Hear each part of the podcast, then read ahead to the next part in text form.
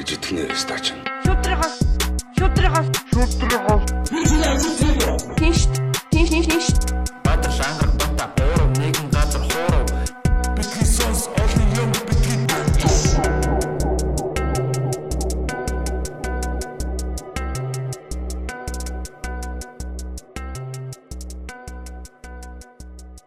Эй, за сайн байцгаана уу? Битгий сонс подкастын 102 дахь дугаар тий? 102 дахь дугаар. 102 хүрсэн байна. 102 хүртэл бас жоохон завсарлага авсан байгаа. Та бүхэн маань бас яг аваа сонсогч нар одоо яасан бэ? Тий. Амраад байгаа мó гэх тий. Амраад байгаа мó, цадаад байгаа мó. Бид ч нөө 100 дугаар хийгээд бас юу хийсэн л тий. Тэмдэглэлт 100 дугаар тий. Тий, тэгээ тэрний дараа бас нэлийн завсарлага авсан. Тэгээ эргэн одоо ирч хүчтэйгээр подкаст руугаа орж байна. Одоо энэ подкастын зах зээл бол бас одоо Монголд яг одоо ингээд хэлээд хүчийг аваад одоо сонсогч нартай болоод контент нийлүүлэгчтэй, үйлдвэрлэгчтэй болоод ингээд яг гоё болж эхэлж байна. А тэгэхээр та бүхэн подкаст хийхийг хүсвэл подкаст хийх одоо тэр студ олдохгүй байгаа бол манай podcast solution үйлчилгээг аваарай. А шууд реклам хийгээд эхэлж байна.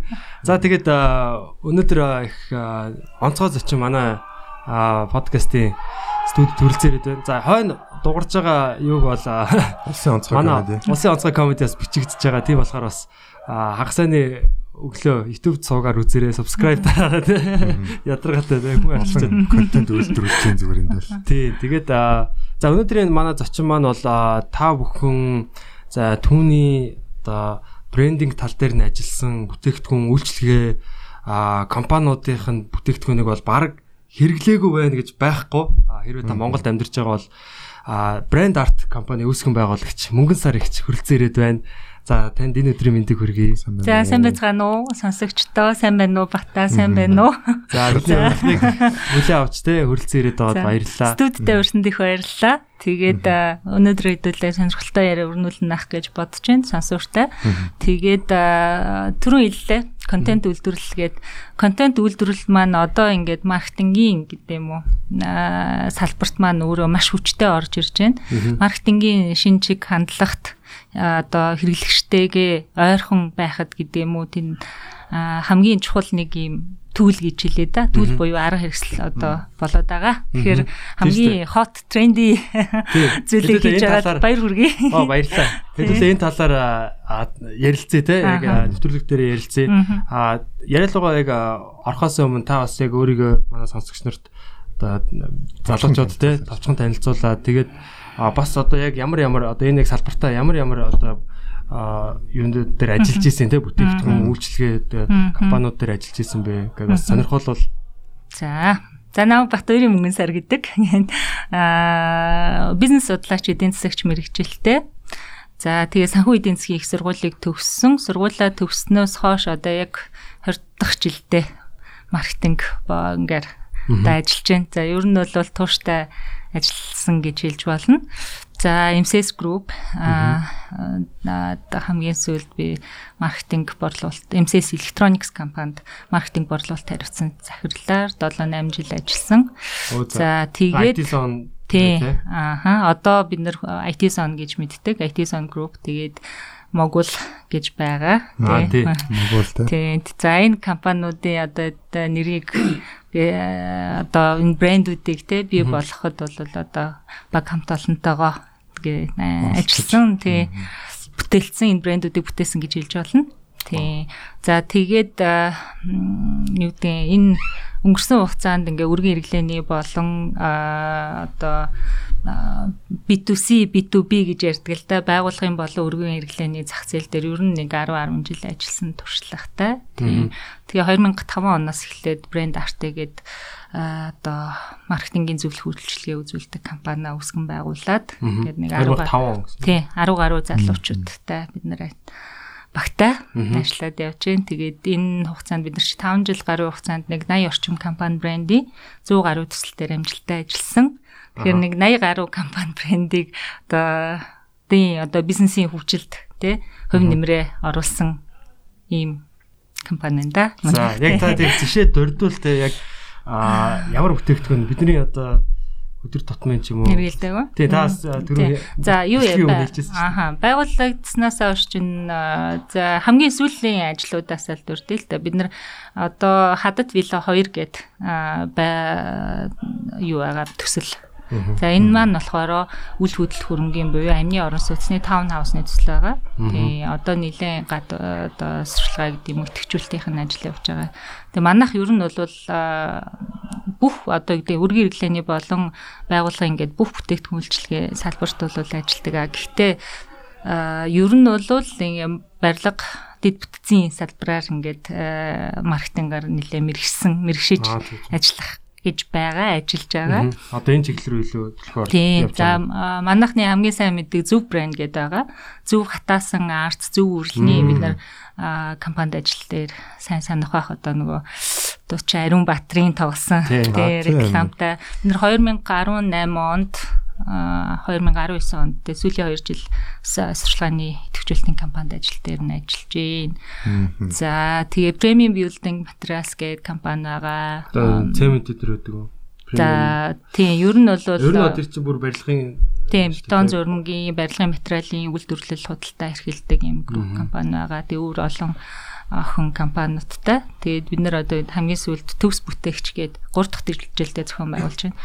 Төгс бүтээгч гээд энэ жил бол ковидос болоод ер нь бол барилгын энэ салбарын удирдах ажилтнууд гэдэг юм уу тийм инженерүүдэд зориулсан юм үйл ажиллагаа би зохион байгуулт энэ жилдээ нэг удаа Тэрийг дижиталлаар зохион байгуулсан. Тэгээ маш амжилттай болсон. Ер нь бол одоо нэг танхимын 4 500 хүнд бид нар мэдээлэлээ хүргэдэг байсан. Одоо нэг тий хүргэдэг юм үйл ажиллагаа байсан бол 500 гаруй мянган хүнд одоо дижиталлаар зохион байгуулснараа хүргэсэн гэдэг ч юм уу тий.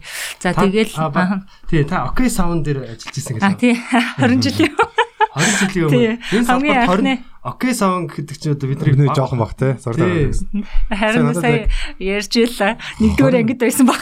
Тэгээ их чигээс 30 мочтой юм болоо гэж бодсон байхгүй. Тэгсэн чинь би 20 жил ажиллаж байгаа юм надад 10 тагаас ажилласан. Яасан чи тэр яг жоохноос л энэ салбарт ажиллажтэй гэл. Жоохноос ажилласан дөнгөж Аха. сургуулаа төгсөө тий. Тэгээд а, окей саван окей угаалгын нунтаг гэдэг сайн мэддэг. Тий одоо яг тэр үед э, тэгэл анхны одоо яг нөгөө идэвхжүүл сурчлагын компанид ажил локал буюу одоо бид нар чинь ер нь бол одоо импортлогч улс штэ. Тэгэхээр а, окей саван окей угаалгын тэр бол анхны локал буюу одоо а, Монголд үйлдвэрлээгүй гэхдээ брендинг нь хийгдсэн. Монгол нэртэй ийм одоо бүтээгдэхүүнүүд байхгүй юу? Одоо ч гэсэн одоо ингээд бүх сүлжээ супермаркетууд одоо юу гэдэг зах худалдааны дээр байдаг тий. Ер нь бол одоо Harmony Classic гэл одоо эмтээчүүдийн ариун цэврийг хэрэглэж байна. За дараа нь миний сүүлд ажиллаж байсан Haggis тий гэд брэнд байна, Kotex байна, MSM-и одоо оруулж ирдэг брэндүүд бүгдэн дээр нас ажилласан. Тий. Тэгэхээр Тэгэхээр ч бас Haggis-ийн ребрендингийг бас Мгм. хийжсэн тий. одоо Haggis ч бол Японы. Японы брэнд лөө. Haggis болохоор Kimberly Clark гээд компани тийм брэнд байгаа. Тэгээд э, Америк Kimberly. Clark би Америк их гэж санаж байна. Буруу санаж яж магадгүй шүү. Тий. Тэгээд ерөнхийдөө одоо дэлхийн зах зээл дээр гэдэг юм уу бол яг чихний зах зээл дээр бол номер 1 брэнд байдаг. Тийм. Тэгэхээр Haggis би нөө Mami Pocket-тэй амдруулсан. тий. Тэгээ одоо Монголын зах зээл дээр ч гэсэн нэлээд юм танигдсан дажгүй өвчтэй сайн брэнд байгаа. Тэрний За. ребрендингийг хийжсэн. Аха. Аа ер нь одоо юугаа ярил л да тий. За энэ маркетинг гэж яг юу ямар ойлголттой байгаа даа. Би өөрөө бас нөгөө маркетингийн одоо бакалавртай. Аа би ч одоо 10 Практиктэй. 18 20 21 таахта сурж исэн. Аа. Тухайн үед ямар бизнес одоо ингээ бизнес сураал гэдэг те. Онл монл сураал одоо нэг тэр улс өрийн сурсан мөртлөө тухайн үед бол яг ингэж надад надад наалдаг байхгүй. А одоо ингээд янгот би нэг тэндээс нэг ганц хоёрхан юм санаж байгаа. Аа. Сургуулийнхаа ямиг. Тэнгүүд яг тэр яг ингээд амьдрал дээр ингээд яг хэрэгжээд янгот аа энэ юм биш те гэд зах зухаас нь ингээд нэг юм тэмтэрч үзэж ин л та. Тэг ер нь энэ маркетинг гэдэг яг ер нь ямар ойлголт юм? Монголд одоо бас ингээл маркетинг, маркетинг гэл те англи үг ингээд нэг ашиглаад байдаг. Тэгээ та энэ ойлголтыг ер нь бас нэг юу гэж ойлгохдаг вэ? Хүмүүс бас тайлбар. Ер нь бол одоо энэ салбарт ажиллаж байгаа ч гэдэг юм уу бизнес эрхэлж байгаа хүмүүс э, одоо бүгд л их нэлээд сайн одоо гэдэг юм уу ойлголттой. А тухайн бизнесийнх нь компанийн хувьд гэдэг юм уу юм чухал үүрэг гүйцэтгэдэг функц болчихчлээ. Одоо 90 оноос хоошо бид нарт за ялангуяа бараг 95 6 оноос хоошо ч юм уу манай одоо зах зээлд орж ирсэн гэдэг юм уу бидний амьдралд орж ирсэн ойлголт шүү дээ илүү төлхөө орж ирсэн. Тэгэхээр харьцангуй шин гэж болно тий бусад хөгжсөн орнууд гэдэг юм уу? 100 200 жил 300 жил гэд яригдж байгаа хөгжил төвчлөлтөөс орнууд. Тэгэхээр яг бид нар маркетинг 1.0 юу гэж томьёолдог вэ гэхээр маркетинг 1.0 2.0 3.0 4.0 гэж байгаа. Одоо бол үе шатынхаа хувьд ярих юм бол хөгжсөн орнуудын хувьд бол 4-0 дээр явж байгаа. Дөрөв дэх одоо хувилбарлуугаар дөрөв дэх тийм шатрууга гэдэг юм уу одоо хувьслийнхаа гэх юм уу? Нөгөө талаасаа бизнест гүцэтгэж байгаа үүргээрээ гэдэг юм уу? Ач холбогдлоор гэж хэлж болно. А энэ юутай холбоотой бас явдаг вэ гэхээр тухайн тухайн одоо үйлдвэрлэлийн 90 үедээ одоо бид нар чинь нөгөө үйлдвэрлэлийн дөрөвдүгээр хувьсэл гэж яриад байгаа шүү дээ тий. Тэгэхээр үйлдвэрлэлийн 90 үедээ ер нь бол маркетингийн нөгөө нэг одоо үеуд маань хоорондоо юм хамааралтай явж идэг. Тэгэхээр маркетинг 1.0 дээр бол юу хийдэг байсан мэхээр ерөөсөл 1.0 2.0 бол хоёрлаа ерөнхийдөө бараа бүтээгдэхүүн дээр төвлөрдөг. За хүний хийж бүтээсэн одоо зүйлийг гэдэг юм уу? Бараа бүтээ яаж бараа бүтээгдэхүүнээр ингээд хэрэглэгчийн асуудлыг шийдэх вэ гэдэг дээр тий. Тэр сайн бүтээгдэхүүн л хийн. Сайн бүтээгдэхүүн хийхэд тий анхаардаг байсан. А тэгэхээр нөгөө бүтээгдэхүүний шинж чанар дээр гэдэг юм уу материал дээр тэгээ хүмүүс тэр нөгөө функц дээр гэдэг юм уу дач холбогдол өгдөг. А тэгэхээр маркетинг бол юу гэж эргээд тэр нь юу гэж ойлгоддог байсан бэ гэхээр хин нэгний бүтээсэн зүйлийг одоо хэрэглэгчтэй санал болгодог тий борлуулалтыг дэмжих хүч За өөрөөр хэлбэл те аа реклам сурчлагаа гэж одоо илүү төлхөө ойлгогддог. Бараг тийм ч үүрэгтэй байсан. Аа тэгээ тэрний дараагийнх нь бол яг бид нар нэг хэсэг та сандаг бол 2008 9 оны үед ч юм уу компаниуд Монголын хувьд штэ. Нар ер нь бол их харилцагч төвт компани те customer oriented гэж ярьдаг байсан штэ. Хэрэглэгч бол хаан гэдэг нэг сайхан үг байна те. Тэгээ тэгэхээр яг хэрэглэгчийн асуудлыг шийдвэрлэхэд гэдэг юм уу тэ нэлээд юм төвлөрч одоо болохоор бүтээгдэхүүн төвтэй байжгаад илүү одоо нэг хэрэглэгч төв рүүгээ хэрэглэгч рүүгээ а одоо дараагийн маркетинг 3.0 маань болохоор юу вэ гэхээр а хэрэглэгчдийг одоо яавал илүү аз жаргалтай болох вэ? Тэдрийг ямар асуудалтай байгаа юм те? А одоо ямар үн цэнийг бүтээх вэ? Гэдэг тийшээгээ ер нь бол шилжсэн. Тэгэхээр бол яг одоо компани бол дан ганц бүтээгдэхүүн бид нар бол дандаа дан ганц бүтээгдэхүүн үйлдвэрлэдэгч гэдэг юм уу биш бүх компани үйлчилгээний компани гэж ойлгож байна. Тэгэхээр маркетинг маань юм үйлдвэрлэж байгаа одоо чи анханасаа микрофоныг үйлдвэрлэж байгаа компани ч гэсэн үйлчилгээний үйлчилгээ үзүүлж байгаа үйлчлэг үзүүлж байгаа. Тий. Одоо нэг маркетингийн тэрний шинэ үеийн чиг хандлагад бол ерөөсөө бүх компани одоо үйлдвэрлэгч байж болно. Ер нь бол бүгд үйлчлэгээ үзүүлэгчээ гэдэг. Тэгэхээр яах вэ гэхээр тэр нөгөө хэрэглэгчийн асуудлыг гэх юм уу тий шийдэх тэнд үн цэнийг бий болгоход одоо үйлчлэгээгээр эсвэл инновацаар тий бид нэр шийднэ гэж үзэж байгаа юм л. Тэгэхээр одоо юу басан анх нь маркетинг 3.0-ийн үед бол компани анханасаа юу хийх вэ гэдгийг тий одоо заадаг, зурдаг гэдэг юм уу, томьёолдог. Тэ энэ функц бол маркетинг болчихж байгаа байхгүй юу? Компани юу хийх вэ гэдэг нь хэрэглэгчэд юу хийж өгөх вэ гэдэг юм. Ямар үр дүн өгөх гээд байгаагаа.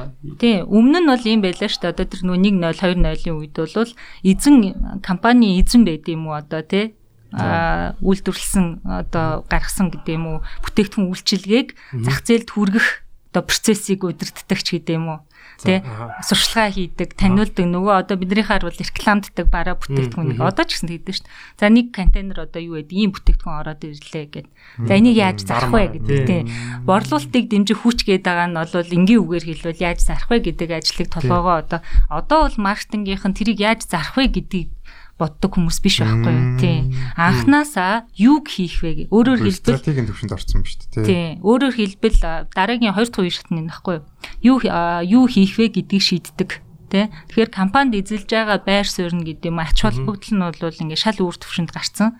Тэгэхээр хинт зориулсан ямар бүтээгдэхүүн үйлчлэгийг бид нар хийвэл компани ингээд бизнесийн өсөлтөд хангаад гэдэг юм уу байнгын өөрийн гэсэн үнэч турштай хэрэглэгчтэй байгаад тий урт хугацаанд доктортой үйл ажиллагаа явуулах вэ аа тий. манай зорилтод хэрэглэгч одоо яавал аз жаргалтай байх юм те сэтгэл хангалуун байх юм. Тэрний төлөө л ажиллаж байгаа шүү дээ. Одоо ингээд анзаараарай. Ихэнх бүх компани одоо мишн гэдэг юм уу бид нэр эрхэм зорилго алсын хараа гэдэг шүү дээ.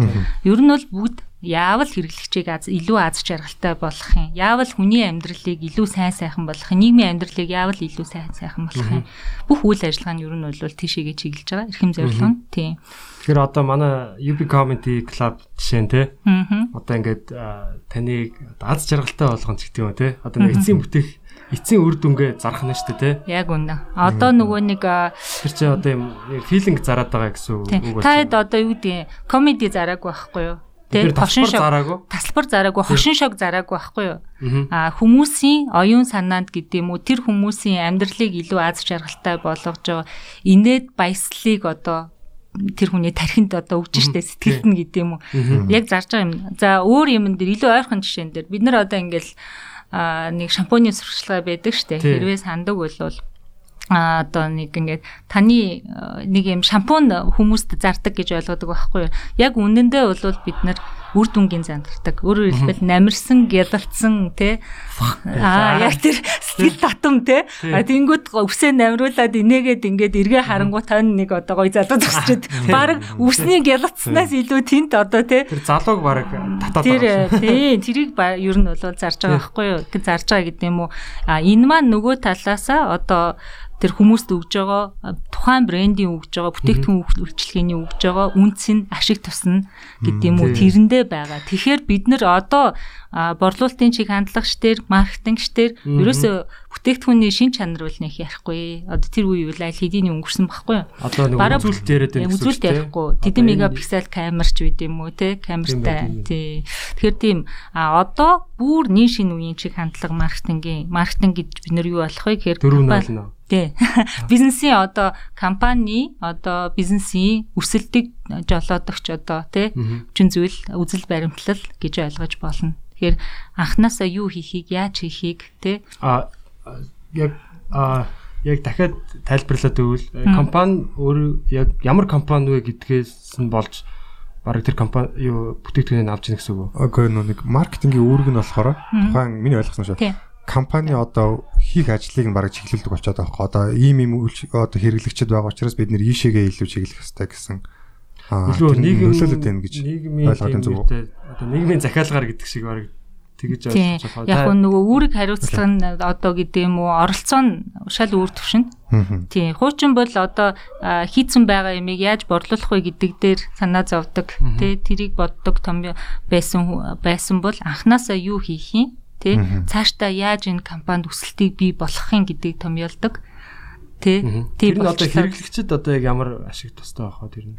Маркетинг 4.0 нь маркетинг 4.0 тий. Ааха хэрэглэгчд одоо тэр нь яаж тусах яг маркетинг 4.0 маань болохоор ийм илүү одоо нөгөө нэг social responsibility гэж бид нэр ярьдаг тийм тэр нийгмийн хариуцлага гэдэг юм уу? А илүү маркетинг илүү хувьчилсан болж байгаа гэд. Тэгэхээр 4.0-ийн нэг юм хамгийн ойрын гэдэг юм да жишээ надаа юу санагдчихэв? Сая нөгөө Токио 2020 олимп маань болох байлаа штэ. Тий. Тэгээд олимпийн тийм болохоо шахлаа. Тэгээд олимпийн медалийг яасан бэ гэхээр а нөгөө хэрэгэлсэн гэдэг юм уу гар утас жижиг цахилгаан бараа янз бүрийн юмнуудыг цуглуулад тэрэн доторх металлыг аваад үнэт металлууд үнэт металлуудыг аваад тэгэхээр тэгэхээр тэр нөгөө нэг гар утсынуудыг одоо donation хийсэн гэсэн үг байхгүй Япон хүмүүс donation хийгээ. Тэр үнэт металлуудыг цуглуулад тэгээ тэрнгээр ингээд олимпийн нөгөө медалийг хийсэн. Тим их хэмжээний одоо гар ус одоо хаягдчихжсэн биз дээ тий. Тий, эргээд эн чинь нөгөө нэг байгаль орчин гэдэг юу гэдгийг. Тэгээ дахин reuse буюу дахин ашиглаж гэн гэдэг нь өөрөө одоо нөгөө нийгмийн хариуцлага. Тий. А тэгэхээр энэнгээр юу хэлж гэн гэхээр а бид нэр хүмүүсийн хаях гэжсэн те байгаль орчин бохирдуулах гэжсэн ийм бүтээгдэхүүн одоо бүтээгдэхүүнийг цуглуулад эргээд ингээ шинэ бүтээгдэхүүн гэдэг юм уу медаль. Тэгэхээр нэгдүгээрт энэнгээр бол Япон улс өөрийнхөө одоо улсын мөн чанарыг гэдэг юм уу? Те бид нарт нэг Япон гэхээр за нэг юм улс хүмүүс байдаг те Орос хүмүүс юм одоо юу гэдэг бидний ойрын за Солонгос хүмүүс Америк хятад гэд биднэрт нэг бидний оюун санаанд байршсан нэг юм одоо сэтгэгдлүүд гэх юм уу? Байршлууд байгаа штэ. Тий Тэгэхээр Япон хүмүүс одоо бол ингээд маш одоо юу гэдгийг байгаль орчин дээлтэй тий нэгт нямбай гэдэг юм уу те юмд биднэрт нэг Япон бараа одоо чанартай гэдэг шиг нэг тийм юмнууд байгаа штэ. Тэр тэгэхээр тэрийг улам одоо дээрэс нь баяжуулж байна л да. Дэлхийд дахнаа ингээд улс нэгдүгээрт улсынх нь PR болж байгаа. Хоёрдугаарт тэнд Токио 2020-д оролцох оролцож байгаа одоо нөгөө тамирчид буюу биднэрийнхаар бол нөгөө стейкхолдерууд гэж ярьдаг штэ. Компани тий стейкхолдеруудад юу ордог гэхээр за хөрөнгө оруулагчид те хэрэглэгч компани ажилчид те энэ хүмүүс ингээд юу яадаг штэ ордог. Тэгэхээр энэ хүмүүс компани бол угаасаа энэ хүмүүсийг бүгднгийн одоо сэтгэл хангалуун гэдэг юм уу те байлгахад үйл ажиллагаа тэгээ гэдэг чиглэлдэг байна. Тэгэхээр бүх талыг одоо сэтгэл ханамжтай байлгах. Тийм. Тэгэхээр нөгөө нэг энэ тэмцээнд оролцож байгаа хүмүүсийн хувьд бол яг ийм медаль авах гэж байгаа нь өөрөө бахархууштай. Тэгээ эн чин а нөгөө талаас үзэгчд бас гэхээр Одоо энэ бол яг тэр маркетинг 4.0-ын жишээлтэй. Гэхдээ энийг бол ингээд тэр болгон одоо юу гэдэг нь улс болгонд хийгээд байна уу гэд гэвэл бас үгүй. Энэ бол тухайн улс орны нийгэм соёл те эдийн засаг одоо хөгжилтэй гэдэг юм уу? Шууд холбоотой байхгүй юу.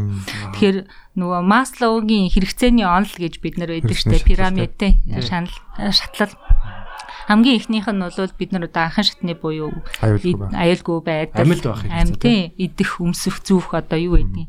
А тэгээд энд маркетинг тэгэхээр тэнд хамгийн доотлын шатанд нь бол маркетинг 1.0 явж идэг тий өөрөөр хэлбэл ядаж эн чинь тий нөө гидс затгалан мөр бүтэн тий орох оронтой байх чинь хүний анхан шатны хэрэгцээ. Тэгэхээр тийнд ингээд маркетинг 1.0 яригдана. Бид нар бараа бүтээгдэхүүн сурчлана.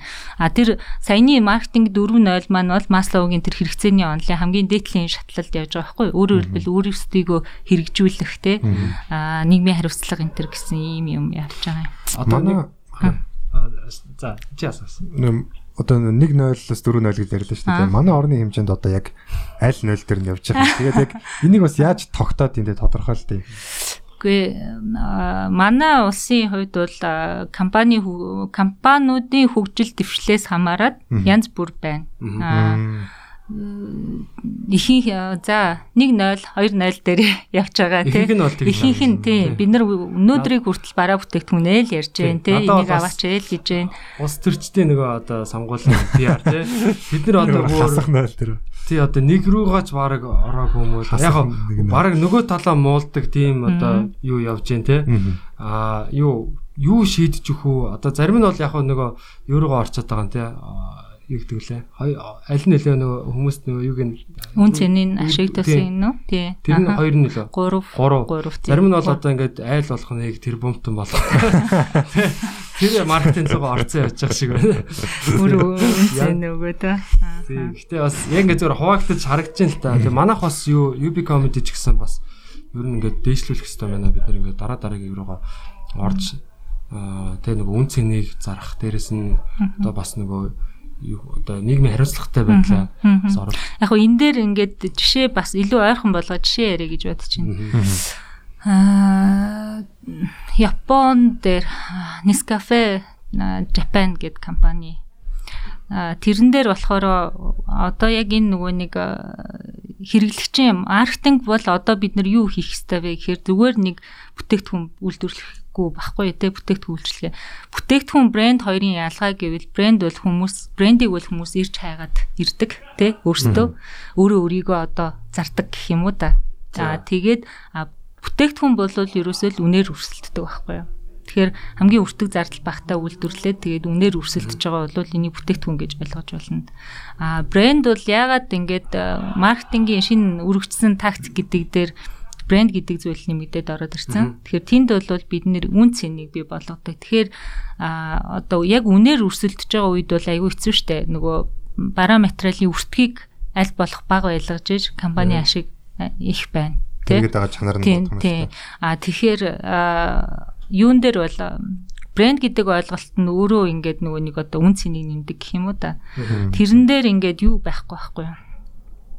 Үнэ тэр тэр үед болоод үнээр өрсөлдөхгүй. Тий, одоо жишээ нь юун дээр одоо гар утсан дээр л ярил л та тий. Гар утас бүгдээрээ л адилхан утсаар ярина, камераар зураг аавна. Зарим нь бол одоо бүр супер камертай тий. Бүгдээрээ л адилхан ингээд юм одоо талах байна шүү дээ тий.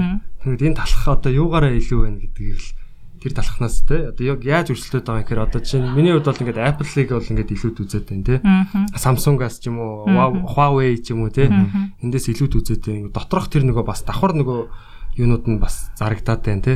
А функцүүд нь байна. А дээрэс нь бас нэг нөгөө Apple-ийн нэг тийм юу байна л да бас нэг эксклюзивнес Steve Jobs-ийн нэг алдартай бичлэг байдаг шүү дээ те.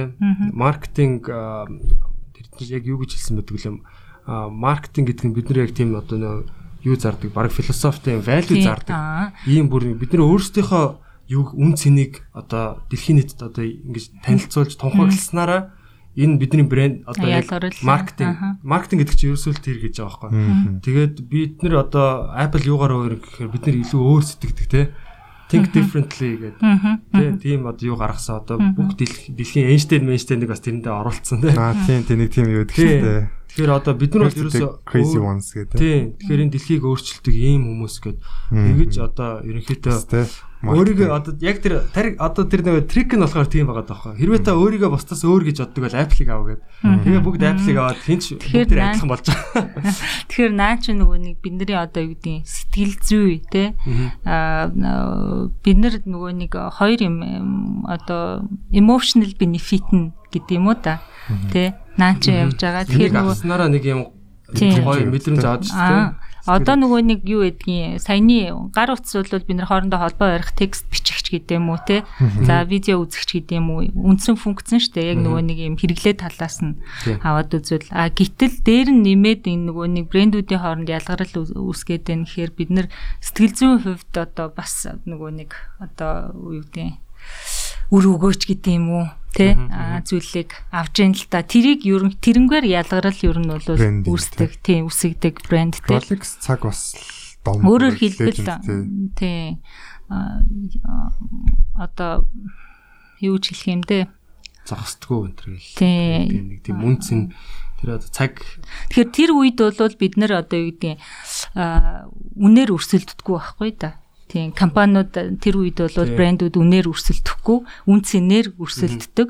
Тэгэхээр Nike байд юм уу, Adidas байд юм уу, адилхан пүүзүү гэвэл тийм. Гэхдээ би Nike-г сонгодог. Яагаад тэгэхээр тэр одоо үзэл санаанд нэг юм уу, оюун санаанд нь байгаа тэр нөгөө сэтгэл зүйн ашиг тосуудыг, үн цэнүүдийг үн цэнийг одоо бий болгож байна л та. Өөрөөр хэлбэл тухайн брендийн одоо амлалт гэдэг юм уу те брендийн үзэл сан брендийг ер нь хүн шиг гэж үздэг байхгүй. Брендийн үзэл санаа нь таны өөрийн одоо гэдэг юм уу тухайн хэрэглэгчийн үнэт зүйлстэй нийлж байгаа тэрийг ингээд одоо дэмжиж байгаа гэдэг юм уу? учраас тэр брендийг сонгож байгаа тий найзуудаа хүн сонгодог шүү дээ тий хинтээ найзлах уу?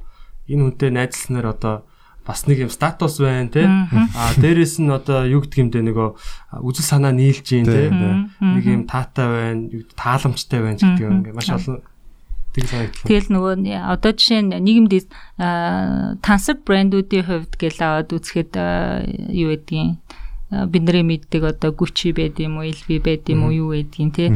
Тэнэр чинь ингээд яг тухайн бүтээгдэхүүний өөрийн өртгийг бодох юм бол одоо магадгүй 2 300 доллар бах те. А гэтэл 2 3 мянган доллар 20 мянган доллар гэдэг юм уу. Тэр нэг 90% нь яг юу зараад байна те. Тий. Тэгэхээр тэнд ямар нэмүү одоо тийм зардал орч тийм нэмэгдэл үнц нь ямар үнц нь хэмгээгээд байна. Тийм тэгэл. Тэгэхээр тухайн зүйл чи одоо нөгөө тухайн хүний төрөний чиний хэлсэн нөгөө нэг нийгмийн статусын буюу тэ нийгэм дэслэх байр суурийг илэрхийлдэг ч юм уу тэ та ийм хүн учраас тэ энийг хэрэгэлдэг. Эсвэл энд энийг ийм хүмүүс төрөний хэлсэн шүү дээ нөгөө Apple дээр Apple-ыг ийм хүмүүс хэрэгэлдэг гэхээр өөрөөр сэтгэгч тий өөрөөр сэтгэдэг тэгээд юм уу? Илүү бүтээлч хүмүүс ч гэдэг юм уу? Тэгэхээр тэр нь тэрнтэй таны өөрийн чи одоо үзэл бодол гэдэг юм үнэт зүйлс гэдэг юм уу тий нийцж байгаа учраас бид нэр сонгоод байгаа. Тэгээ яг энэ нөгөө нэг компьютер техникийн үзүүлэлт байд юм уу? Юуны хувьд харьцангуй ялгаа баг штэ. Одоо бараа бүтээгдэхүүний тэр физикал шинж чанар байд юм уу?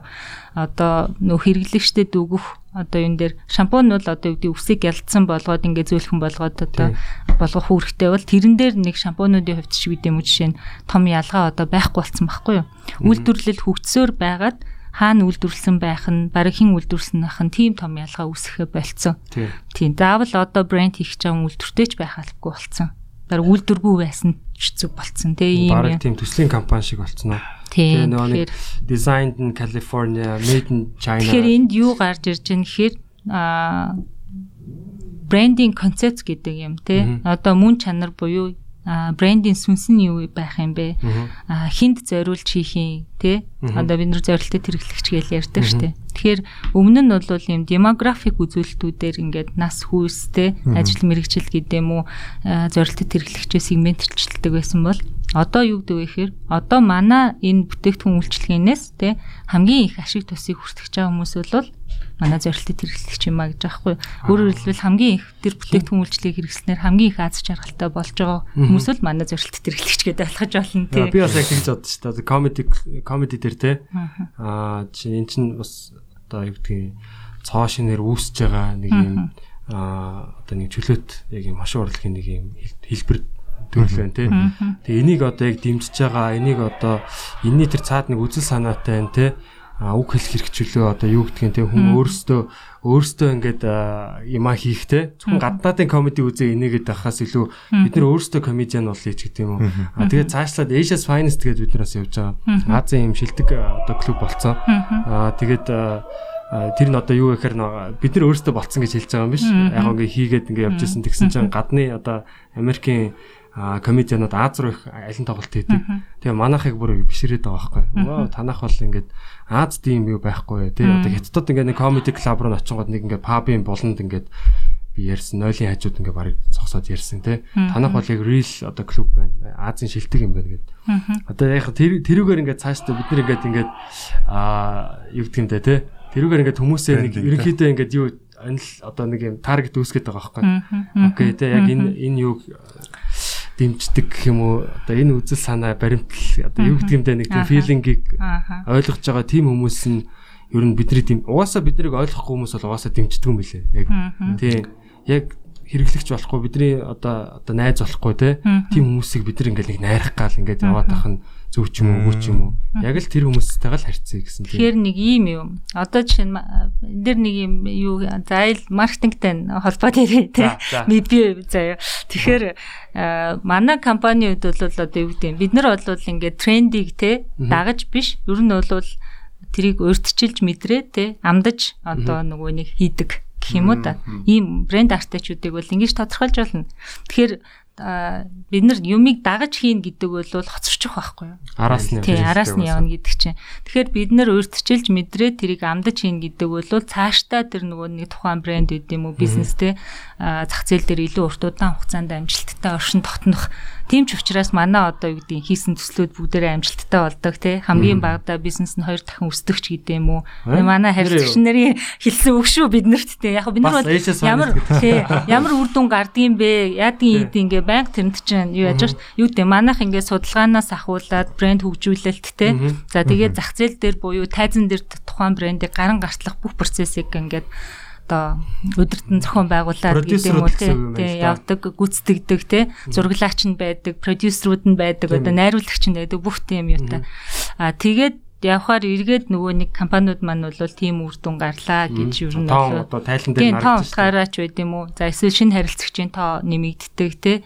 Аа тэгээд эсвэл бүр үнэхээр бүр ингээд оронгоор нь гэдэг юм уу те. Одоо тухайн ингээд зүйлийн концепцийг нь одоо бүр тэр чигээр нь өөрчлөөд А тэгснээрээ тухайн брэнд зах зээл дээр бүр зөвхөн Монголын зах зээл дээр биш гадны зах зээл дээр амжилттай ажиллах юм түүх бүрдчихсэн. Одоо нэг хаадын гэргээ компани дээр Тийм үү? Тий. За жишээ нь юу гэдэг? Тийм концепт гэж тий сэлбэртэй гэр гэрийн одоо тавилга. Тэгээ маань дээр анх бараг 4 5 жилийн өмнө за яад ийм бид нар айгүй сайн бүтээгдэхүүнтэй тий яаж энийг ингээд зах зээл дээр таниулах вэ? Бид нар бүтээгдэхүүн үйлдвэрлэл хөгжүүлэлтийн хувьд бол сайн болчлаа.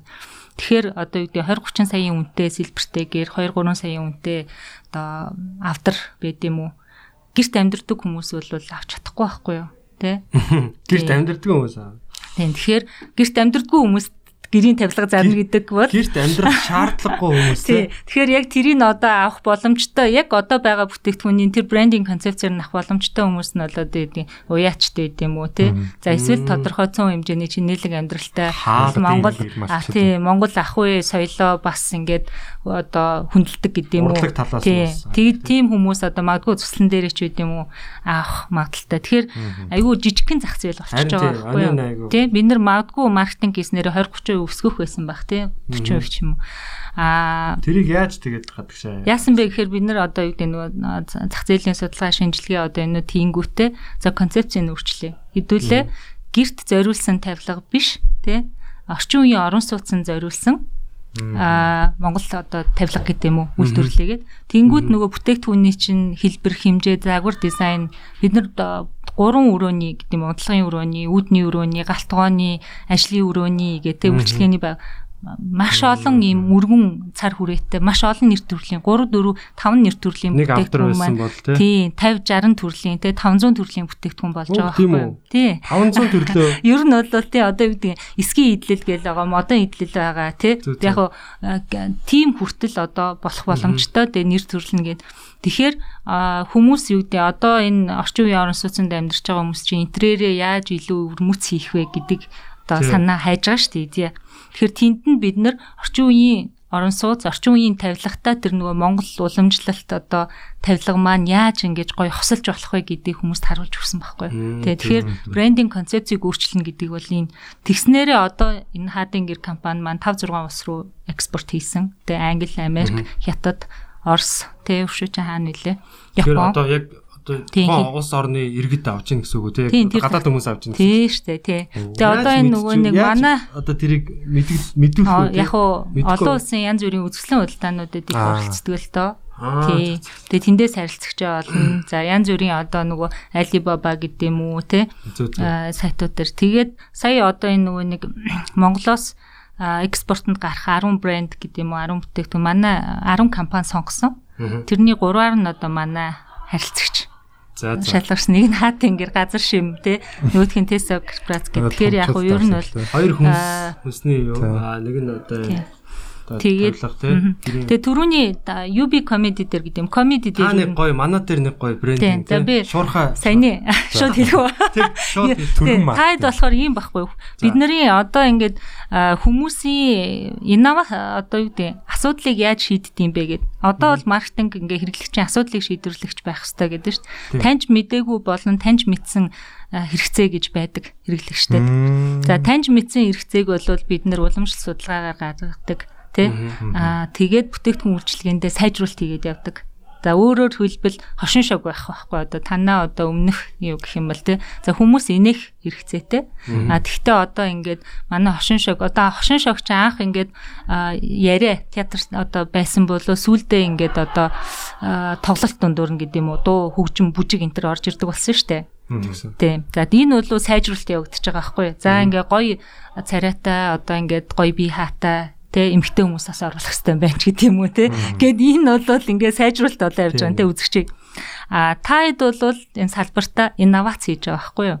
Юу вэ гэхээр а одоо таньж мдээгүй байгаа хэрэгцээг нь одоо ихэнх яг магадгүй зах зээлийн аягүй цөөхөн хувь нь ингээд ийм комеди те гэж те stand up comedy гэж байдаг гэл одоо юу гэдэг английн байд юм уу хаанхын юмнууд ингээд үздэг гадаа дотоод явсан хүмүүс нь байсан баг. Тэгэнгүүт одоо бид нар баг хөшин шог үзэхгүй хаа гэж байхгүй. Тэ а энэ салбарт инновац хийгээд дараагийн шатны юм ингээ гаргаад ирцэн. А тэгэхээр одоо энэ одоо бол одоо сайжруулалтууд хийгдэд явах бах танаа салбар дээр. Тэгээ мэдээж өрсөлдөөн байгаа учраас би энийгээ хөглөөд ингээ явна. Тэгэхээр хүмүүсийн тэр таньж мдээгүй хэрэгцээг болвол бид нар инновацаар юм уу үйлчлэгээгээр тий хийдэг одоо бий болгодог гэх юм уу та. За энэ ингээд инновацаар бий болгосон одоо зүйл нь болохоор илүү урт удаан хугацаанд нөө компанид үр ашигтай байдаг өгөөжөө өгдөг. А тэгээ хуучин одоо тэр сайжруулалтыг бол бусад компаниуд маш хурдан гэдэг юм уу дуурайдаг дагдаг учраас. Цоо шинэл юм гаргаж ирэх хэрэгтэй гэсэн үг тийм цоо шинэ байвал гэдэг юм уу тий одоо тесрэлт хийсэн тий. А одоо жишээ нь гар утсан дээр гэхэд ингээд хуучин бол бид нэр товчтойгоор уцтай. Тэгээ функцүүд нь сайжраад исэн болохоос товчнууд нь баг олон олон болоо. Тий, олон болдог ч юм уу тий. Тэгсэн чинь эргээд нөгөө нэг одоо юу гэдгийг дэлгэцтэй тий ганцхан товчтой ганцхан товчтой тий.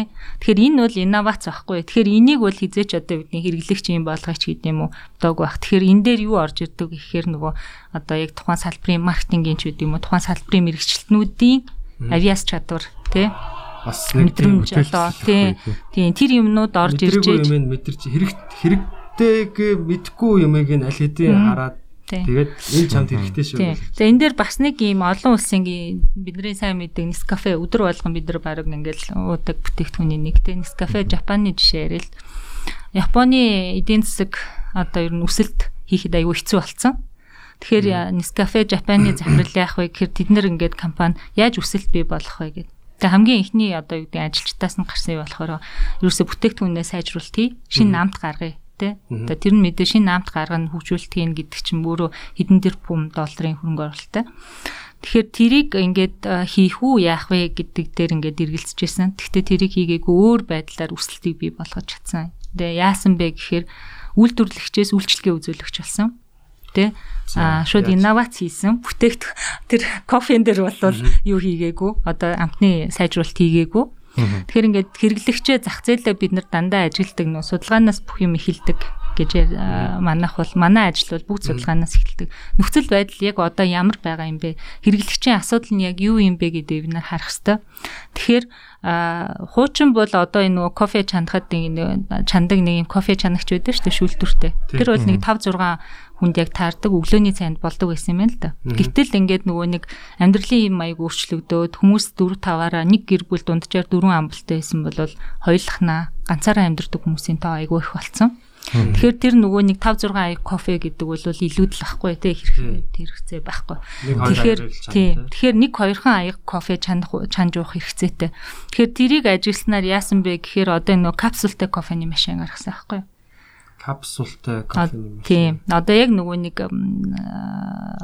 капсул хийгээд жижиг юм power sub чинь дотроо нэг удаа тий. А тэр нөгөө кофений машиныг хийсэн юм уу? Тэр кофений тийм тэр кофе тэгэхээр одоо нөгөө Итали метал юмнууд үүдэн шүү дээ тийм брэндүүд үүдэн.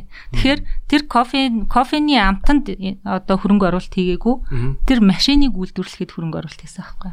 За за за. Тэгэхээр инновац болоод тэгэхээр нөгөө хэрэглэгч болохоор яг өөртөө тохирсон дуртай үедээ ганцхан аяга амттай кофегаа чанаад уух боломжтой болсон. За тэгэнгүүт байгууллагууд тэр тухайн үед одоо тухайн үеийн нөхцөл байдал эдийн засаг хямраад ингээд өсөлт байхгүй болоод ирэнгүүт байгууллагууд кофенийхаа одоо нөгөө нэг төсвийг хяны хасан штэ. Тэгэхээр нөгөө нэг одоо 100 юуны ингээл кофе хийдэг байсан тэр байсан байхгүй болчлоо. Тэнгүүд хүмүүс одоо энэ нөгөө савс кен одоо ласта кофений те бенди машинаас ласта кофе авах эсвэл хажуутлын одоо нөгөө нэг манаас тий 7-Eleven гэдэг юм уу? Одоо нөгөө тий CU шиг одоо манай тий. тий дэлгүүрүүд рүү очиж кофе авдаг гэсэн. Тэнгүүт яасан бэ гэхээр нөгөө нэг капсултай кофений тухайн хотын нөгөө нэг манай хотод шинэ бариста одоо тий төрлөө гэдэг ийм мессеж өгөнгүүтээ байгууллагуудад кофений машин өнгө өгсөн. Оо за за. Тий. А тэгэхээр эргээд нөгөө нэг нөгөө хүмүүс чинь кофегаа л одоо капсултай кофегаа аавна. Тэгэхээр яг энэ нөгөө нэг кофе шопих шиг амттай кофег тэ илүү хямд үнээр байд юм уу? Тэгээд дээрэс нэг нэгээрээ одоо дэлгүүрлөө явахгүйгээр одоо тухайн компани уур амьсгалын хүртэл тэ сайжруулаад тий халуун дулаан кофе уунгаа хууч хүрдэг тий ажлаа амьдралаа ярьдаг нэг нөлөөсөн юм тий 90 хүртэл нөлөөсөн. Тэгэхээр яг юу юм а тий яг нөгөө а одоо тэр машиныг өнгөө өгнө гэдэг бол бас одоо нэг санхүү талаасаа бодох юм бол тий энэ чи одоо яагаад өнгөө өгнө энийг зарил таач гэдэг юм уу тийм бас хүмүүс байсан л баг. Тэгэхээр ер нь бол одоо Монголд ч гэсэн нөгөө Sigafredo гэд миний мэддэг тий одоо гүрмэ гэд компани байгаа.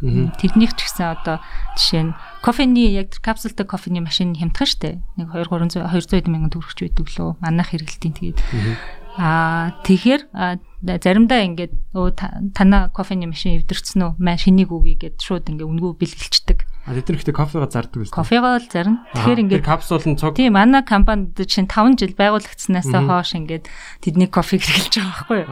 Тэгэхээр яг уу ийм тэгэхээр бид нар одоо гэдгийг амьдралын одоо 2020 оны жишээ нь маркетингийн шин чиг хандлага гэдэг юм уу ер нь юу вэ гэхээр бид нар хүмүүст амьдралын шин хев маягийг лайфстайл одоо санал болгох хүмүүсээ гэж байхгүй юу. Энэ талаар бас гоё ярмаар байна. Тэгээд а бас яг Монголынхаа жишээн дээр ярил л та тий. За бид нар Монгол улсад ингээд зах зээлийн нийгэм рүү шилжсэн тий. Одоо одоо залуу бизнес эрхлэгчид за одоо бидний одоо ээж аавын үеийнхэн тий ингээд явж чинь бид нар яг одоо маркетинг за таны бодлоор тий.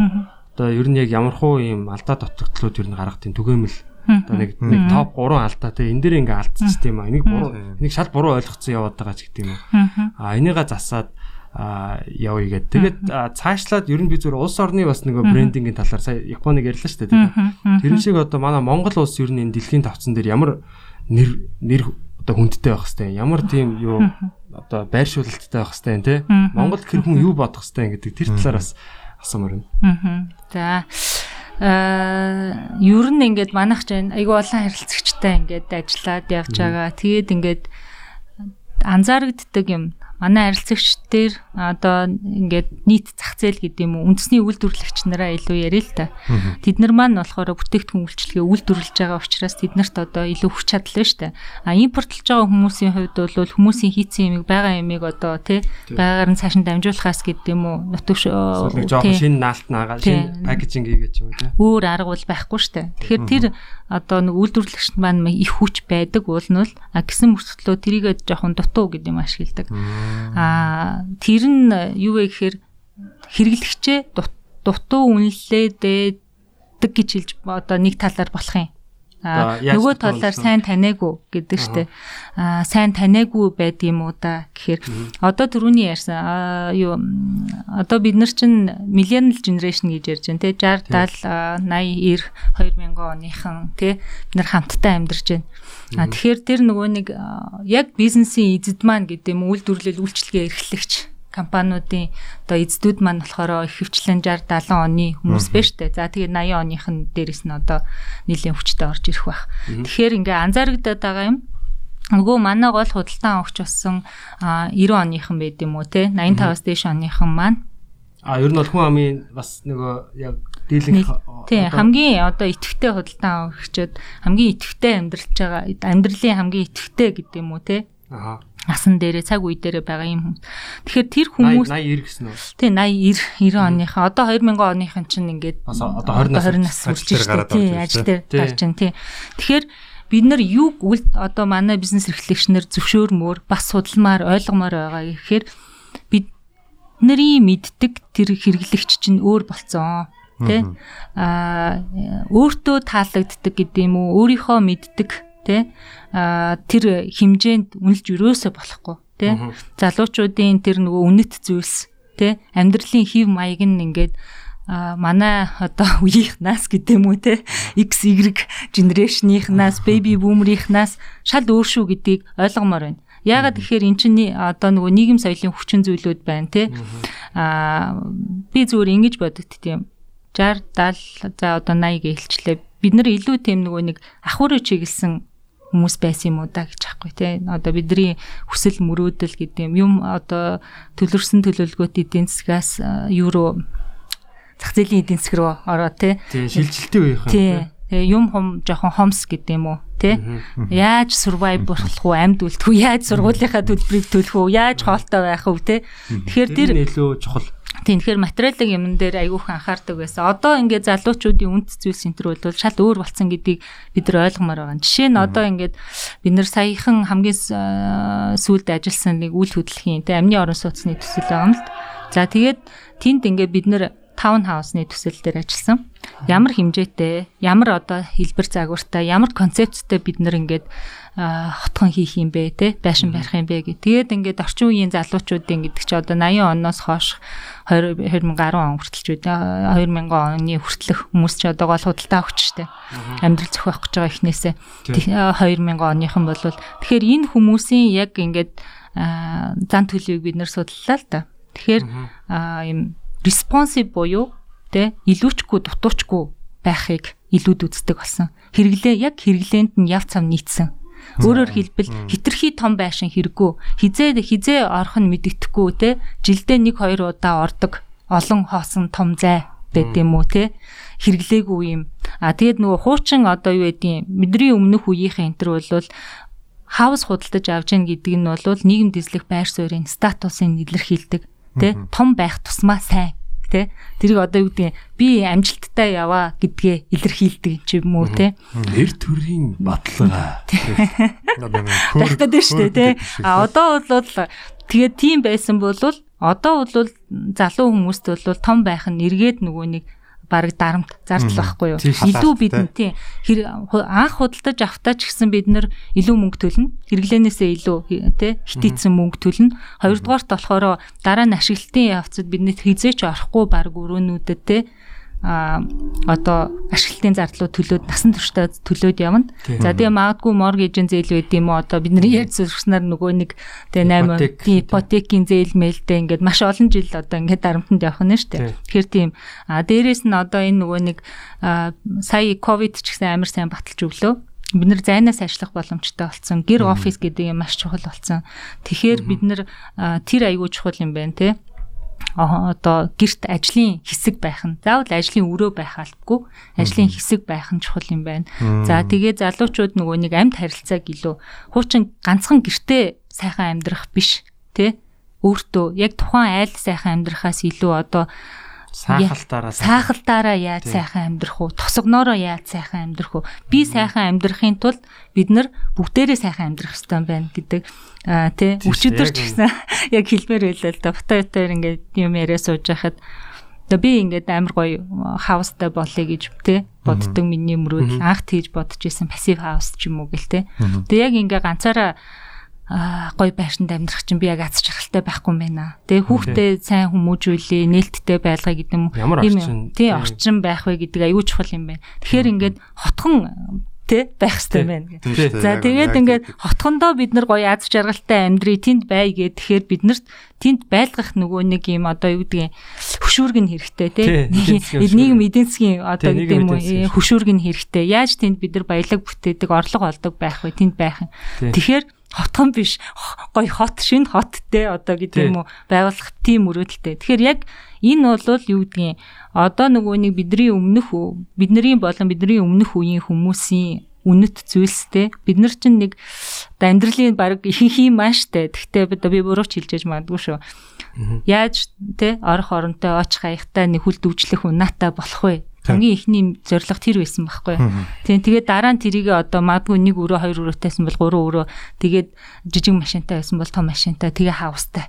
Тийм тэрний төлөө бид нар айгүй. А гэхдээ одоо тэр залуучууд маань ингээд юм том өрөөтөлтэй байгаа үнэт зүйлс нь өөр байгаа нь бол нэгдүгээр тийм интернет of things гэдэг юм байна тийм интернет ертөнцийг ертөнцтэй энэ айгүйх нөлөөлж байна. Хил одоо нээлттэй болсон гадаад дотоодод тий чөлөөтэй суралцах заавал очихгүйгээр ч гэсэн бид нар ингээд дэлхийдээ нэг хэлээр ярьж байна, амьсгалж байна. Гэх мэт айгүй бол юм. Тэг магадгүй бид нар бидний өмнөх үеийнхэн одоо болон дараагийн бидний дараа дараагийн үеүүдтэй илүү том мөрөөдөлтэй байх тэр боломжийг нь олгосон. Ахуй асуудлыг нь шийдээд өгсөн учраас яг тэгж ойлгохдаг. А залуучууд маань гэдэг юм уу ийм гоё том өрөөдөлтэй бас байж чадж байгаа.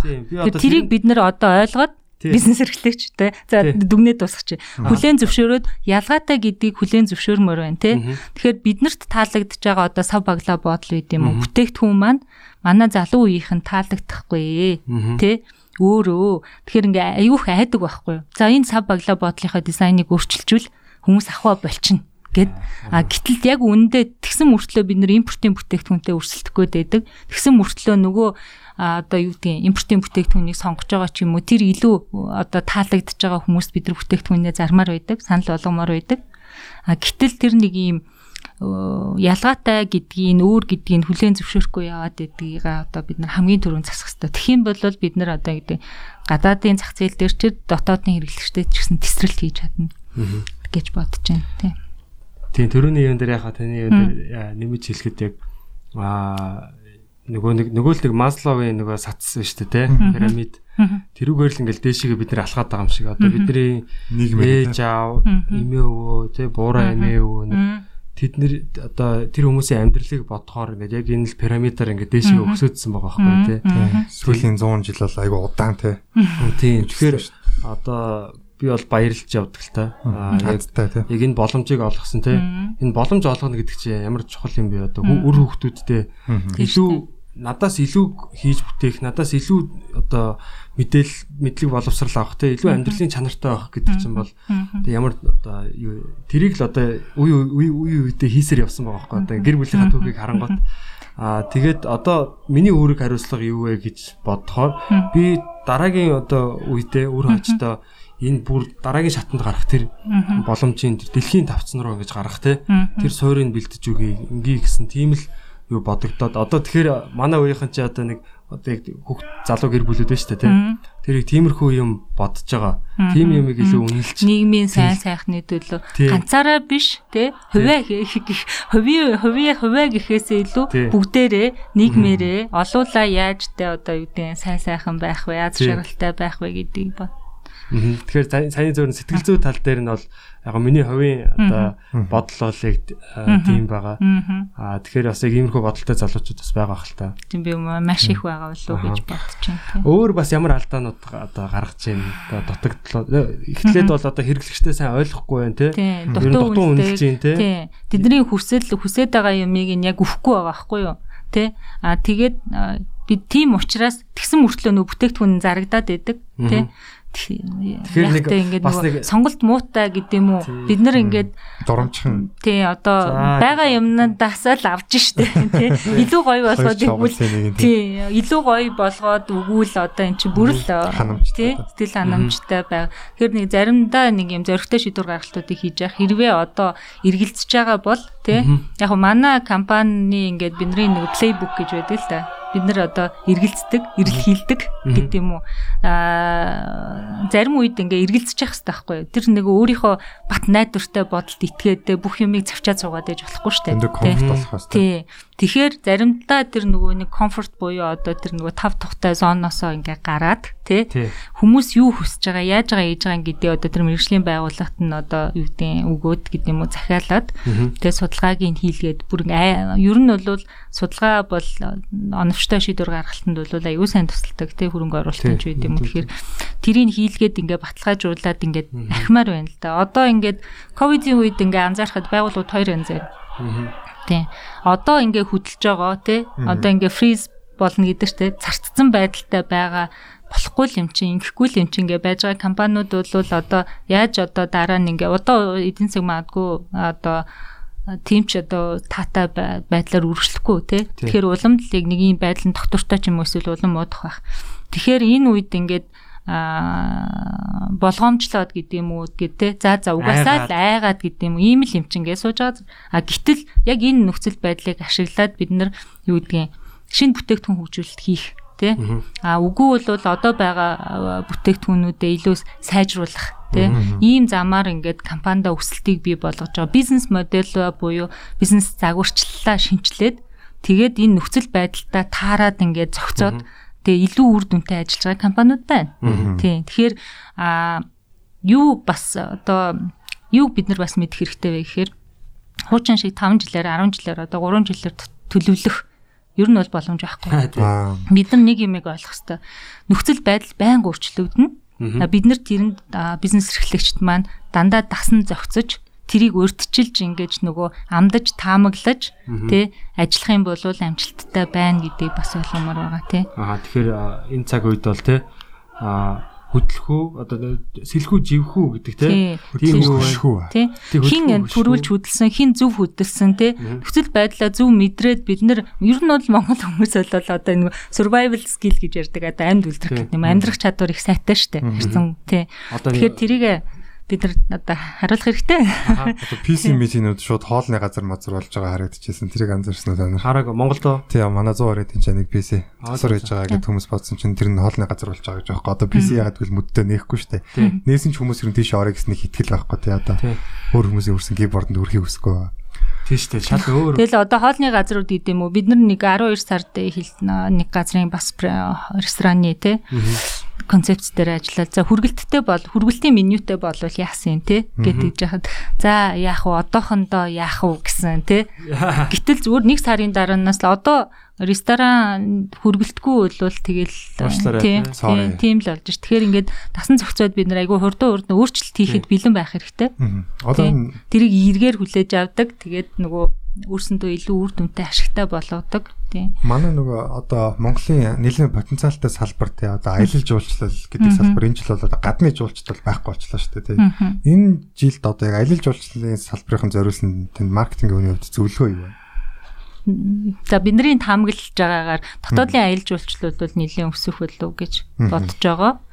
Тийм. Тэгэхээр яг уу мэдээж компаниуд хаана байдаг яадаг гэдэг өөртөө одоо яах бах аялал жуулчлалын тийм одоо нөгөө нэг пакэжүүд гэдэг юм уу та тий? Багцууд гарах тийм очоод тэгээд бас нөгөө нэг тэнд нөгөө хүмүүс цагаа өнгөрөөдөг тий? Зүйлүүдийг нь илүү олон болгох тий? Илүү гоё сонирхолтой хин илүү сонирхолтой тий? Зүйл санал болгосон тий? Comedy tours. Тий. Тэгэхээр тэр энтер дээрээ нилээ ажиллах тав тух ая тух дээр тий тэр очоод нэг хоол идээл бид нар нэг байрандаа унтаал байд юм уу те гадуур дотор байх. Тэгэхээр магадгүй одоо аялал жуулчлалын гал өдөр тоглоо. Тий гэдэг нэг юм хийдэг нэг тий хитгэн зүйлээ штэ. Тэгэхээр одоо гэр бүлийн ч байд юм уу найс нөхдийн тэр аялал жуулчлалууд бол дотоодын аялал жуулчлалууд нэлээд өсөх болохоор тий тэрийг тэднэрд татсан тэр хүмүүст очоод хийх зүйлүүдийн илүү олон болгох тий үзүүртэй байх, цагаа өнгөрөөхт нь тийм тэрэн дээр нэлээд ажиллах хэрэгтэй юм болоо. Би зүгээр харин Монголд ч нэг жил 500 мянга орчим гадны жуулчдэрдэг гэж үздэг байхгүй юу. Зүгээр энэ манад хамгийн одоо хүчтэй гэдэг юм уу? Муугаар нөлөөлж байгаа салбар маань болохоор ноолуурны салбар байх байж байна. Бидний бид нар ноолуурны зах зээл дээр бас ажиллаж байсан. Тэгэхээр бидний хийсэн судалгаагаар бол баг одоо нийт ноолуурны бор дотоодын тий ноолуурын борлуулалт дотоодод борлуулж байгаа ноолуурын 80 гаруй хувийг нь баг гадны тэр нөө 500 мянган жуулчт маань хийдэг байхгүй юу? Худалдан авалтыг. Тэгэхээр бол одоо аюул хэцүү байдаг. Тийм. Тэгэхээр манай дотоодын худалдан авагч нар бол ер нь бол одоо нөгөө тийм маш бага хувийн эзэлдэг.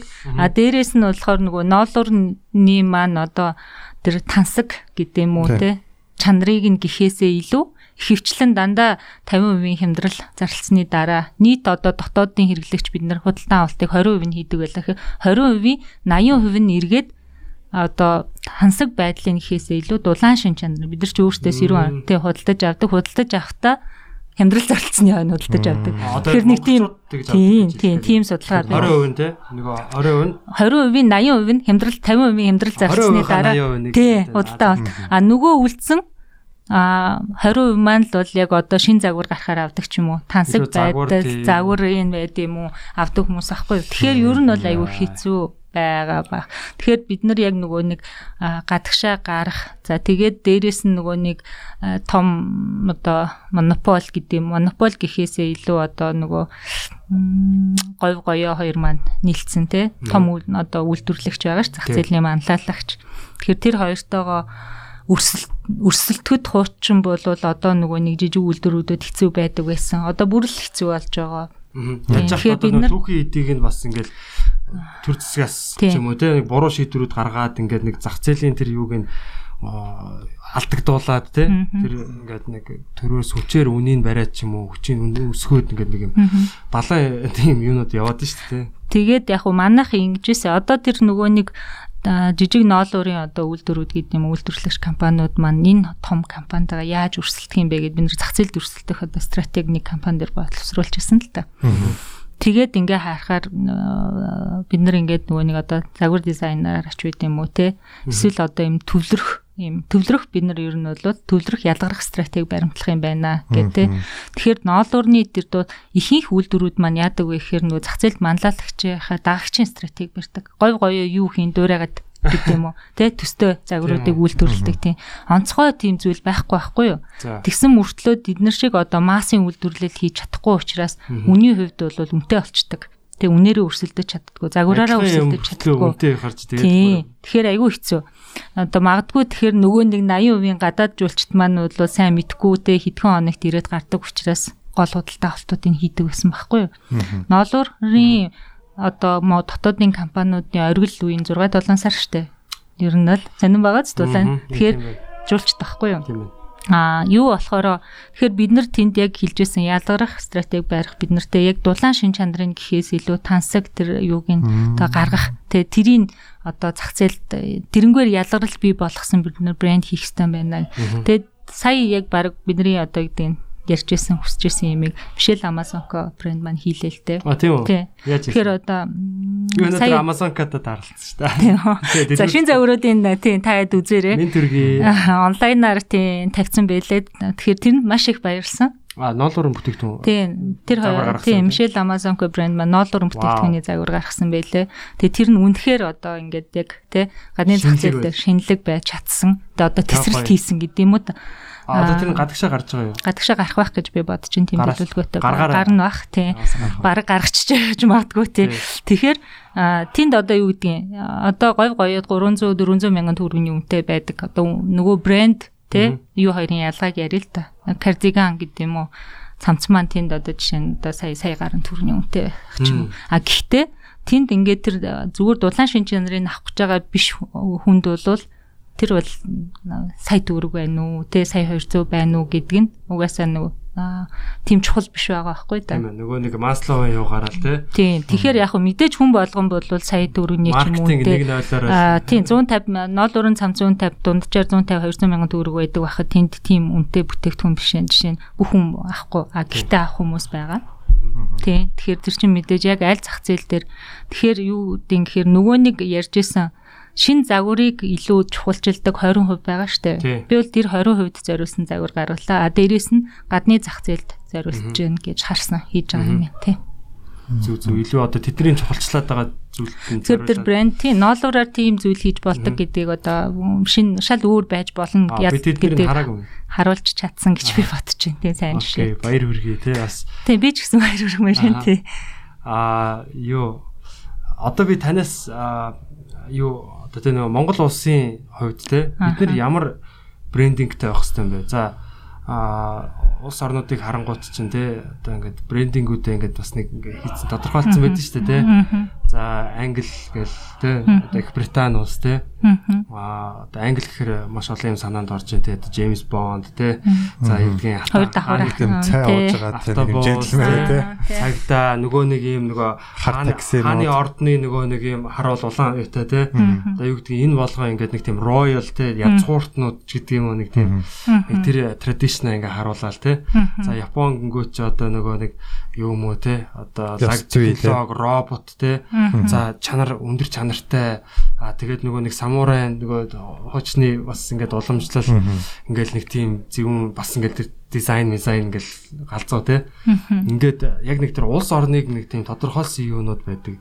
Имиж те. Тийм өөрсдийнхөө тэр одоо түүх соёл одоо тэр нийгмийн онцлог одоо юу гэдгийг газар зүүн байршлаас одоо юу гэдгийг те? Цаг агаарч гэсэн нөлөөлдөг л ахalta бүх юм нөлөөлөд Ингээд нэг тэр улс орны ялгарл нэг юм юу гараад идэх те. Манай Монгол улсад одоо яг ямар одоо та одоо SWOT анализ гэдэг шиг те. Давуу тал, сул тал те. Одоо юу байна те? Боломжууд байна. Аюул юу байна те. Тэг яг одоо юу гэдэг айхтар бүр ингээл энэ дээр төвлөрүүл гэдэг юм уу те одоо бас зарим юм хэлэхэд хэцүү шттэ те шууд хэлэхэд те. Гэхдээ яг хөө зүгээр шууд хэл. Энэ чи цаг хугацаа зарцуулах те бодох гэдэг юм. Зүгээр ингээд Монгол гэж Монгол гэж тайхаар угаасаа тал нутаг те том хошуу мал гэдэг юм уу те гэр те хөрхөн улаан ацартай те хөвгтөөд гэл ингээл ийм нүүдэлчин соёл ахуй маань илүү интернет дээр одоо жишээ нь илэрч гардаг тий. А сүүлийн үед магадгүй одоо тэр нөгөө нэг орчин үеийн юунууд одоо байшин сав барилга тий. Орчин үеийн амьдралын хэм маяг энэ төр бас гарч ирдэг болсон. Тэгэхээр одоо түрүүний хэлсэн ус оролдом орон болго өөрийн гисэн юутай гээд тэрэн дээр за бид нар нөмө хөхт ингэр тий тал гэл ярьдаг надаа зүгээр ингээд биднэрт бусад газар байхгүй гэдэг юм уу эрхчлөө тий. Одоо Монгол амар амгалан. Тий, амар амгалан энэ төр байна. Дээрээс нь маш сонирхолтой тийм нүүдэлчин ахгүй соёл маань байна. Тий. Тэрийгэ бид нар сайн үзүүлэх юм уу. Тэрийгэ одоо дэлхийн нийтийн хэмжээнд одоо нөгөө нэг эрүүл мэнд гэдэг аа зүйл одоо хамгийн их ач холбогдол өгж байгаа. Хамгийн их мөнгө тэнд те эргэлдэж байгаа. Эрүүл эрүүл мэндэд хэрэгтэй сайн гэсэн бүх юм одоо хамгийн өндөр бүтээгдэхүүн үйлчлэгээ, хамгийн өндөр тийм амьдралын хэв маяг, хамгийн өндөр одоо борлуулалттай гэдэг юм уу байж байгаа. Тэгэхээр магадгүй тэр байж болох юм гэж бодож байна л да би. Тэгэхээр бид нэр одоо сая ингээл яриад шүү дээ. Ковид дуусангууд Монголд аялал жуулчлал нэмэгдэнэ. Тэгээ бидний идж байгаа хоол хүнсийг судалж байна гэдэг юм уу. Тэгэхээр бид нарт өөрсдөндөө байгаа үе уламжлаад ирсэн тэр зүйлээд илүү өнгөлөх те а дээрэс нь илүү жоохон инновацд оруулах гэдэг юм уу те орчин үеийн болгох тийм тэгэхээр одоо жишээ нь ингээд би нэг юм байсан маа. Тийм найзтайгаа ингээд юу яаж яхасан. Одоо жишээ нь Сингапурт одоо ингээд гэр бүл хүүхдтэй болохын тулд Сингапураас гарах хэрэгтэй болдог гэх. Тэгэхээр нөгөө нэг хүүхдтэй болохын тулд тийм. Одоо яг та тэнд ингээд нөгөө ажил амьдрал нөгөө нэг сэтгэл зүйн байд юм уу одоо янз бүрийн шалтгаан байх. Би бол бодохдоо илүү сэтгэл зүйн одоо нөгөө нэг те амар амгалан тайван байдал магадгүй тэнд хэрэгтэй те дутагддаг учраас болдгоо юм байна гэж ойлгосон. Гэр бүлээ өсгөхөд ч гэдэг юм гоё арай нэг 50 газар өсгөе гэж юу?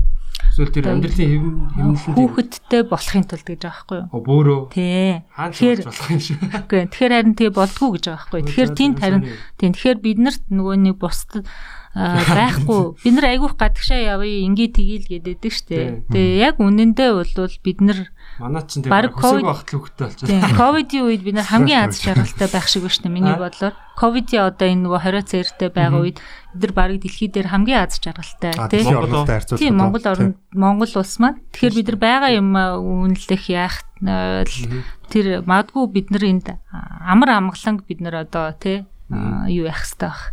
Одоо зарах гэдэг юм уу тий. сэтгэл зүйн брендинг хийх тий? Манай аав бас яг энийг хэлдэг байхгүй юу? Эрүүл хоол байт юм уу тий? Одоо солонгосчууд ингээл 100 ирээл Улаанбаатар руу ч орохгүй шууд хөдөө явал тий. Тэгэл нэг тал газар одоо нэг амралтын бүр очдог амралтын газартай өөрсдөө ингээд бүр газар мазартай. Одоо амралтын газартай тий. Тэндээ очиод ингээд 7 хоног байж байгаа л буцаал Япон руугаа авчдаг юм. Тэгээ энэ хүмүүсийг юу яагаад байна гэсэн чинь энэ эдгээр зүр өөрсдөө хүн амтан гэдгээ мэдрэх гэж ирдэг гинэ. Одоо яг нэг тэг нэг юм юуны цемдэн жүнгэл дотор амьдарч байгаа тийм биш. Ирээ зүгээр нэг ингээ од хараад юу ч хийхгүй ингээ өдөржингөө байх те. Одоо нэг байгальд бие засах ч юм уу. Тэр нь хүртэл бүр юм сонирн байдаг гэдэг юу.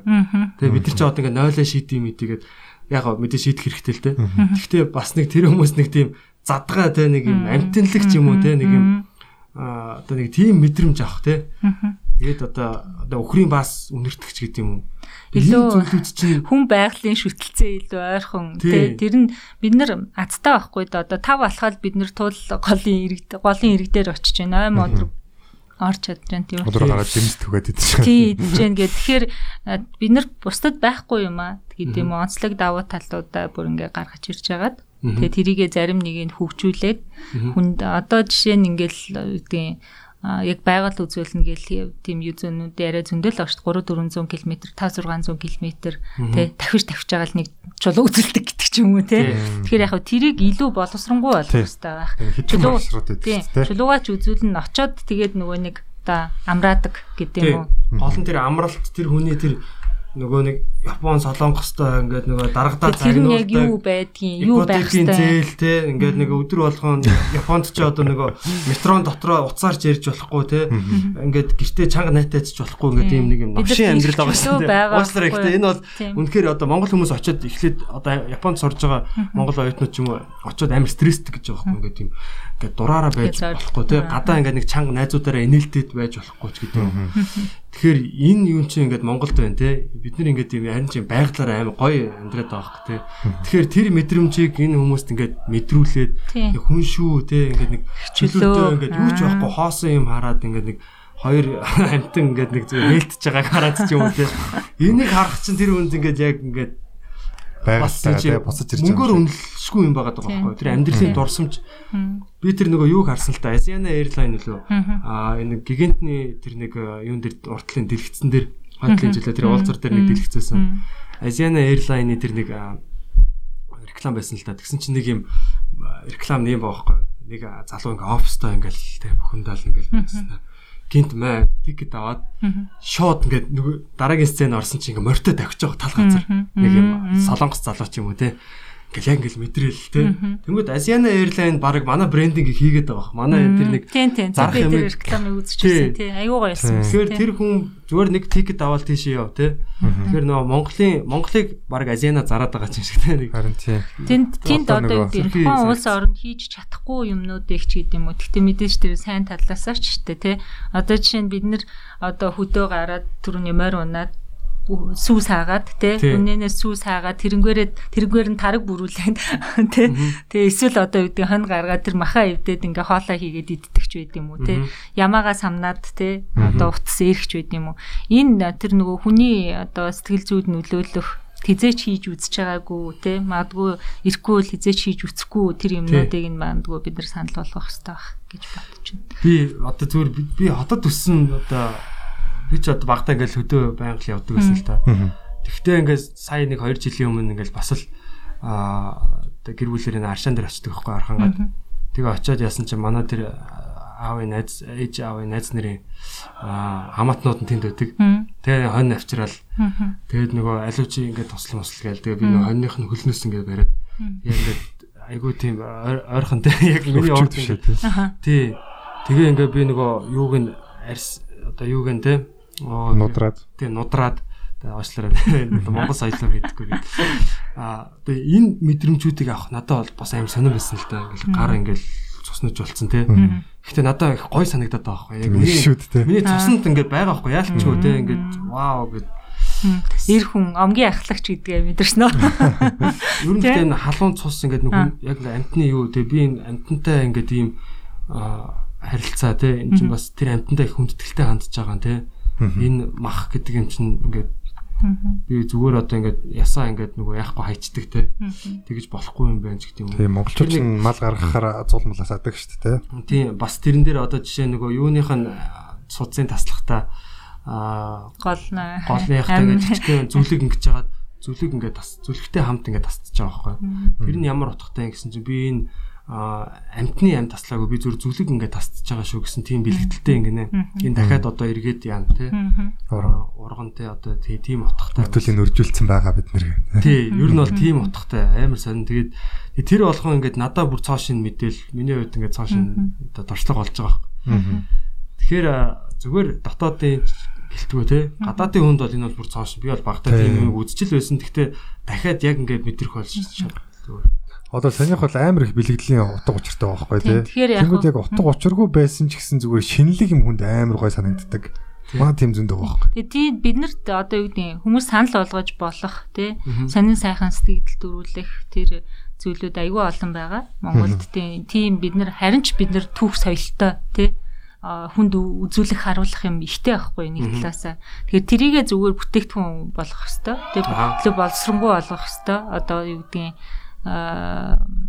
хөгжүүлэх ёстой гэж Тий, хэлмээ. тий, тий, Тий, тий, тэг тэгхийн бол тэгээ тэрийг одоо тийм одоо таниулах ажлууд нь сайн хийгддэг ч юм уу. Тий. Тий, тий, тийм л болоо гэж бодож байна. За. Аха. Тэгэхээр би бол ингэж ойлголоо таны ярианаас а дэлхийд дахинд энэ эрүүл амьдралын хэв маяг те эрүүл бүтээгдэхүүн те хүний эрүүл мэндэд юм чухал юм а бараа бүтээгдэхүүн үйлчлэгээ одоо юу гэдэг те лайфстайл энэ зүйлүүд бол айгүй үн цэнтэй одоо бараг бараг үн хамаагүй. Хамгийн их хэрэлттэй те байгаа. эрэлттэй болж байгаа юм байна. Тэгэхээр бид нэр энэ дээр бол бас орон зайг эзлэх боломжтой юм байна. Манай яг одоо төв Зөндөө боломжууд гарч ирж байгаа юм байна. тий. уламжлалт одоо хоол хүнсч байдаг юм уу амьдралын хэв маягч байдаг юм уу соёлтой. бидний амьдарч байгаа энэ байгаль орчинч байдаг юм уу энэ бүхнийг бид нэр яг а энийгээ бид нэр брэнд болгоод те гой пакэжлаад яг тэрийг хүсэж байгаа хүнд нь ингээд яг урд нь ингээд тавиад ингэх юм бол зөндөө боломж а бид нар бол яг эрүүл гэдэг тийм юу бас яах юм бэ те?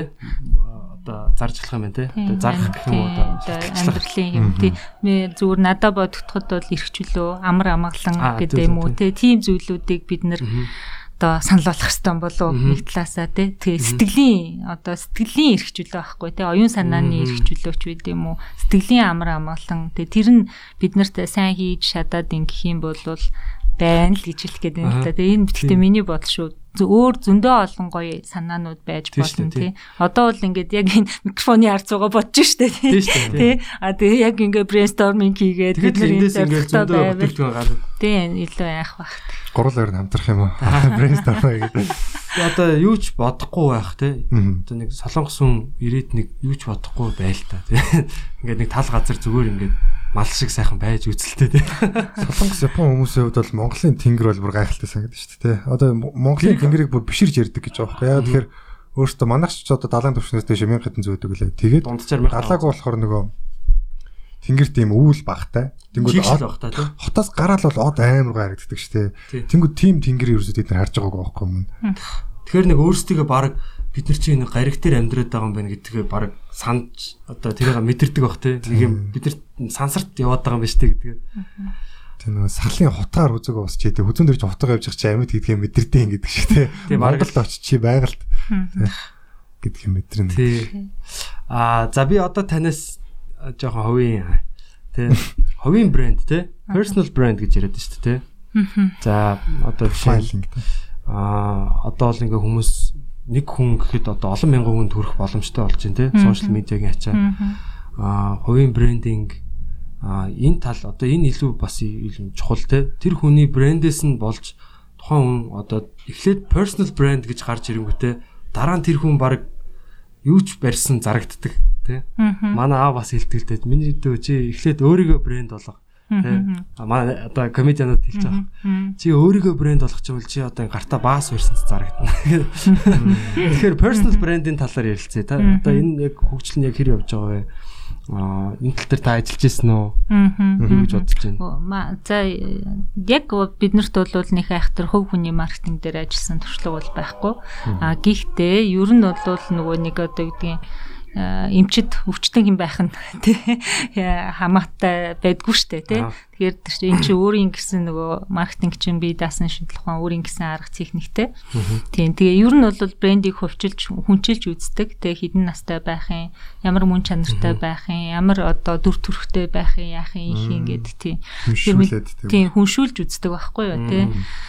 Тэгэхээр тэрнтэй адилхан одоо хувь хүмүүсийн гэдэг юм уу маркетинг яг адилхан л явна л та. Тэ брендинг тий. Тэгэхээр одоо комедианы дийн хувьд ч үгүй юм уу Монголд бол одоо улс төр улс төрийн хүмүүс те бизнесмэнүүд эсвэл урлаг соёлынхан өөрсдийнхөө юг одоо маркетингийг ер нь бол их хийдэг штэ тий. Тэгэхээр яг хуу брэнд одоо ингээл брэнд awareness гэдэг ямиг өндөр байлгал гэж хэлж байгаа байхгүй. Тэгээ танигдах байдлаа одоо нэмэхэд анхаарах За ер нь хүмүүс таны брендийг мэддэг байх хэвээр. Тгийг хэлж байна те. Одоо сайн мэддэгдэх хэвээр. Танигдах тийм танигдах байдлаа сайн байхад одоо анхаарах гэдэг юм уу те. Тим маркетинг хий гэж одоо ер нь бол зүгээр одоо маркетингийн 20 оны чиг хандлах ч гэдэг юм уу тийм л байгаа л да. Тэрэндээ тэгэхээр нөгөө жишээ нь би яг ямар брэнд awareness хийж болох вэ өөрийнхөө хувьд? Одоо чи ингээд подкаст хийгээд ингээд контент үйлдвэрлээд те байж байгаа маань бас а тэгээд одоо юу ярьж байна, яаж харагдаж байна те? Гэдэг маань өөрөө тухайн брендийн одоо мөн чанарыг гэдэг юм уу тий тодорхойлол тий сүнсийн тий сүнс нь онцлог нь болоод харуулад ингээ явж байгаа штэ. Тэгэхээр янз янзын л брэндүүд зах зээл дээр ер нь бол байна. Тэгэхээр чамд хамгийн ойр нь юу вэ тий одоо хүмүүст хамгийн их таалагдах гэдэг юм уу тий хүмүүсийн сэтгэлийг татах зүйл чинь яг юу юм бэ? Тэрийгээ бид нар эхлээд олж илрүүлнэ гэсэн үг байхгүй юу тий? Би одоо мэдлэгтэй мэдлэгээ зарах уу тий? Ясаа хүмүүст миний мэдлэг таалагдах уу? Гадаад үзэмж байх уу тий? Гой сайхан царай зүс одоо би хаа байд юм уу? Эсвэл ганган хувцлалт байд юм уу? Тий? Стил имиж байд юм уу?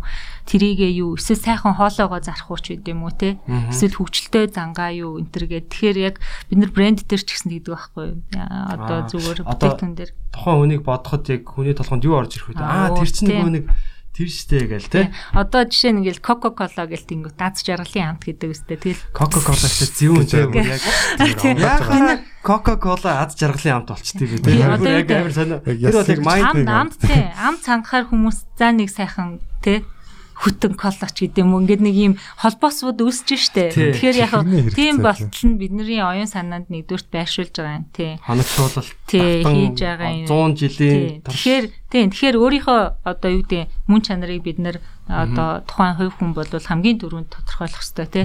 Яг миний сүнс нь яг юу байх юм хүмүүст өгөх тий таалагдах. А тэгээд тэрний дараа мөн чанартай тохирсон одоо гадаад дүр төрхөө бүрдүүлэлтээ одоо хийдэг гэдэг юм уу тий. дотоод мөн чанараа гадаад одоо юугаараа дүр төрхтэйгөө нь. илэрхийлнэ. Тэр хоёр хоорондоо нийцжээвэл илүү хүчтэй болдог. А заримдаа бол яадаг вэ гэхээр зөрчсөн байх тохиолдол их байдаг. Тэрэнд хүмүүсийг эргэлзүүлдэг. Тий. Гэдэг юм уу тийм зүйл байна. Тэ хүчин солируултагч гэдэг юм. одоо ойлгомжгүй байдаг те. Мм. Нэг одоо юу гэдэг юм те лаг одоо чи баян бол чадна те тийм бол чадна гэж ярьж байгаа өөрөө жоохон юм навсгар байх юм бол одоо ямар сэтгэл төрөлгөө те? Гэдэг чинь те? Тэр нэг мессежтэйгаа өөрийнхөө тэр нэг одоо бренди мессеж гэх юм уу тэр нэг бренди юутайгаа тэр гадаад тэр харагдах байдал имиж нийцгэл нэг нэг одоо шугамд Яа бараа бүтээгдэхүүн үйлчлэгэн дээр бол яг тэгжил яадаг л та бүтээгдэхүүн үйлчлэгэн дээр. Одоо эрүүл Бадрал мэнд- сая юм асуучихсан. Аа би зүгээр яг нь викендийн жишээг л хэлэх гэжсэн. Викендээр Тэр Викинг. дуучин викенд гэдэг нөгөө Тий. анх гарч ирэхдээ нэг юм үстэй байсан шүү дээ. арзгар те. Тэгээ бодоход одоо зүгээр ингээд викенд бол сайн дуучин л байх. Гэхдээ викендийн төвшөнд одоо дуулах бол хүмүүс Америкт бол зөндөө байж байгаа шүү дээ. Оо, удамчин зах байж байгаа. Маш олон хүмүүс тэр зах зээл рүү өрсөлдөж исэн учраас яг өөрсдөө дуучныг бас нэг тийм харагдах тал дээр нь ч юм уу өвөрмц байх гэдэг байгаа шүү дээ. Ялгаатай. Тэнгүүдээ нэг нь танигдсныхаа дараа үсийг аваа ийцэн ямар ч хамаагүй те одоо бол хамаагүй хэрэггүй болсон. Сүүлд бүр нөгөө сүүлийн цамган дээр тийм ер нь артистууд бол бас ай- айгүй тод шин юм байна те. Аа цомог болгон дээр ингээд цоо шинээр гарч ирдэг ч юм уу. Одоо чи Майкл Джексон те. Одоо домог штэ те. Тэгэхэд анх яаж гарч ирж илаа. Сүүлдээ юу Jackson те? 5 те. Сүүлдээ бүр ингээд цэргийн генерал минерал юм аа шиг бүр нэг болтроо шиг болсон те. Тий. Тэгэхээр одоо юу гэдэг юм те. Тухайн тэр нөгөө цаг үетэйгээ одоо Мадонна байна шүү дээ. Мм. Анх ингээд нэг юм гоё юм innocent girl те. Гоё юм. Тэ like a virgin гэдэг сүүл рүүгээ бол те. Тэг ингээд гэхдээ үргэлжийн залуу ч юм шиг те. Ирч хүчтэй байд юм одоо үед.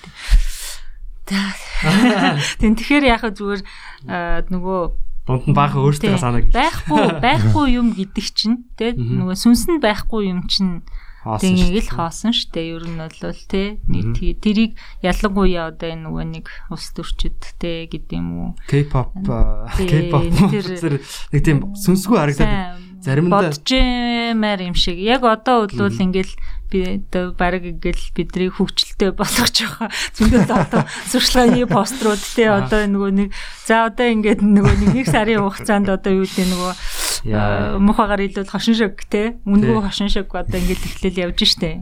Тий Тэгэхээр одоо тэр хүмүүсийн PR дээр ч гэсэн гэдгийг ажиллаж байгаа хүмүүс ч гэсэн их бодмоор байна л да тэгээд тийм шүү дээ. Тэр хүнийг алаа ичиж байгаа юм.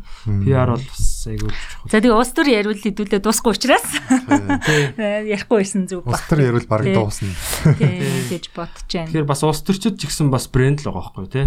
Яг одоо Трампыг харалтаа тий. Трамп одоо Обама яаж гарч ирж илаа тий. Ингээ нэг улаан цэнхэр нэг юм нөгөө комикийн ном шиг тий. Нэг юм change гээл тий. Одоо ингээ цоо шин ингээ өөрчлөлт тэргээл гарч Тэгээ яг ямар одоо хэн бол одоо улаан малгайтай тий, ямар хувц ямар өнгийн хувц өмсөх үү те. Яг үеих үү тий. энтер гэдэг чинь хүртэл одоо тэр нөгөө нэг аа холбоотой штэ. Тий одоо нөлөө үзүүлдэг гэдэг юм уу? Яг тэгээ ийм би юу байдгийг. Нийт одоо хүн амын одоо 38% нь болохоор бусдыг даган дуурайдаг гэдэг юм уу байдаг. Өөрсдийн гэсэн одоо үзэл гэдэг юм уу аа Сүргийн гэхээс сэтгүүтэй. ил тий сүргийн сэтгүүтэй илүү тий. Тэгэхээр нөгөө нэг одоо юу гэдэг ус төрчид энэ төрчид нөгөө хар маск гэж айгүйх ярьдэн штэ. Тэгэхээр нөгөө талдаа нийт одоо массын гэдэг юм уу м, 33%-аас дээш тий а, саналыг авж байгаа тохиолдолд альва зүйл одоо нөгөө биелэгдэх боломжтой гэж үздэг юм байна. 3-ны 1 Тийм. Тэгэхээр 3-1 байгаа байхгүй юу? Тийм. Тэгэхээр тий- одоо юу гэдэг тэрний төлөө аюух ажилдаг. Тэгээ бид нар одоо маркетинг хийж явахдаа ч юм уу тэрийг бас бодох хэрэгтэй л доо. А тэгээ нийт хүн амын одоо юу гэдэг а 22% нь байд юм уу? Одоо бид нэр ашигтай санал хоёрыг авбал нэг үнгөө тэр гээд нэг юм байгаа штэ тий. Тэ энийг авбал юм үнгөө тий. Эсвэл 20% өрөмшөлттэй энэ тэр гээд ийм саналыг ашигтай санал сонгодог тий. Тий ашигтай саналыг сонгодог. Тэгээ тэр тийм хүмүүс маань болохоор нийт хүн амын 20% байдаг. 20 билүү 22% байдаг. Тэгэхээр төрөний юутаа нийлэхээр 60 байгааз. Тий. Тэгэхээр одоо энэ брэндүүд чинь тий хоёрыг авбал нэг үнгүү те урамшуулалт худалдаа хямдрал энэ төр хийгээд байгаа чинь тийм тэрнтэй их холбоотой. Бэлэгтэй лайв. А үлдсэн 40 нь болохоор одоо юу юу чухалчилж байна? Юу хайж байна? Шууд амар. Яг тэр энэ бол нөгөө илүү сэтгэл зүйтэй холбоотой учраас Тийм зүгээр яг нөгөө нэг маркетингийнхний бодох хэвээр гэдэг юм анхаарах хэвээр. Тийм нөгөө бүтээлчгүүн дээр нөгөө early одоо нөгөө юу гэдэг лээ pioneer-ууд гэдэг лөө те.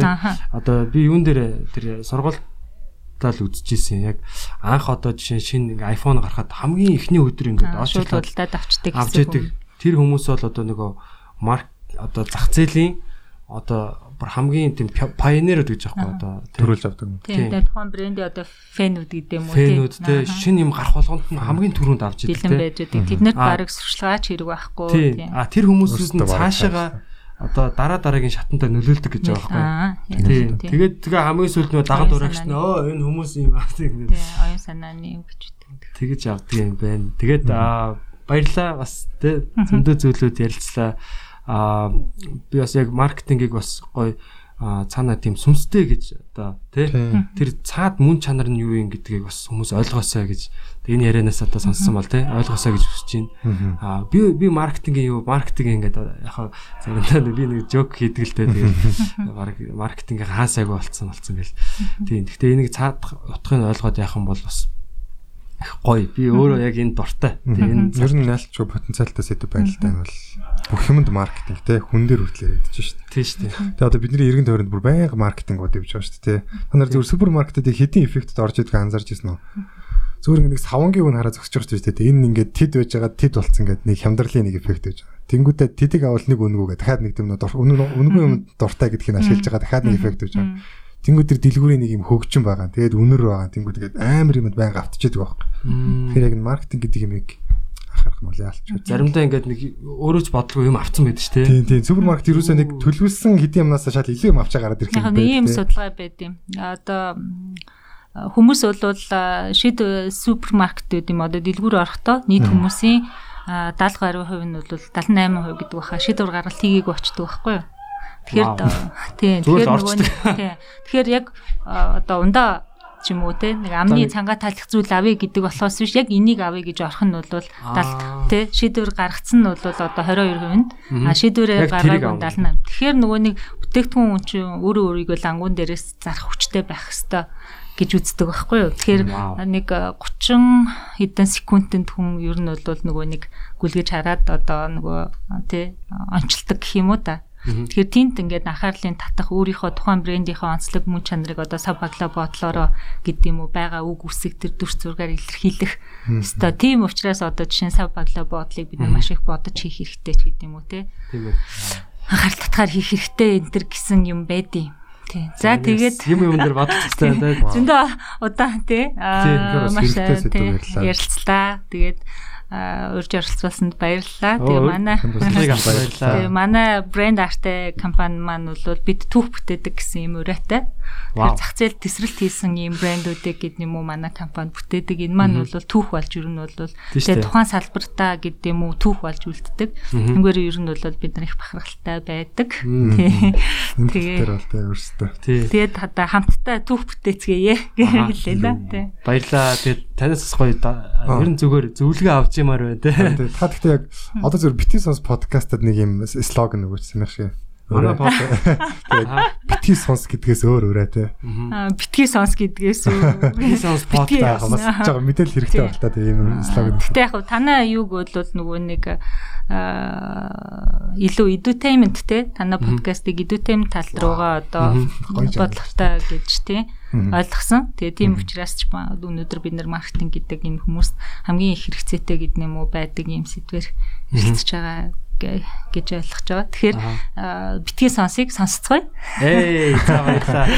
За тэгээд манай нэвтрүүлэгт оролцсон мөнгөн сар ихтэй баярлалаа. Ажлын өндөр амжилт хүсье. За сонсогчдаа бас их баярлалаа. Танаа хамт олон UB comedy-гийнхаа залуучуудаас ажлын өндөр амжилт хүсье тий. Тэгээ гоё мөрөөдөлтэй шин шин зүйлүүдийг одоо зах зээл дээр өшөө олон шин зүйлүүдийг одоо тий хийгэрээ гэж бас хүсмээр байна.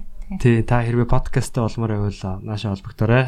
Аа, манай манайх нэр брэнд артай Аражв гээд. Аа, тийм л подкаст тий. Сувтай. Тий. Та хоёрыг бас ингээд тий, манай дээр ирж бүгдээ.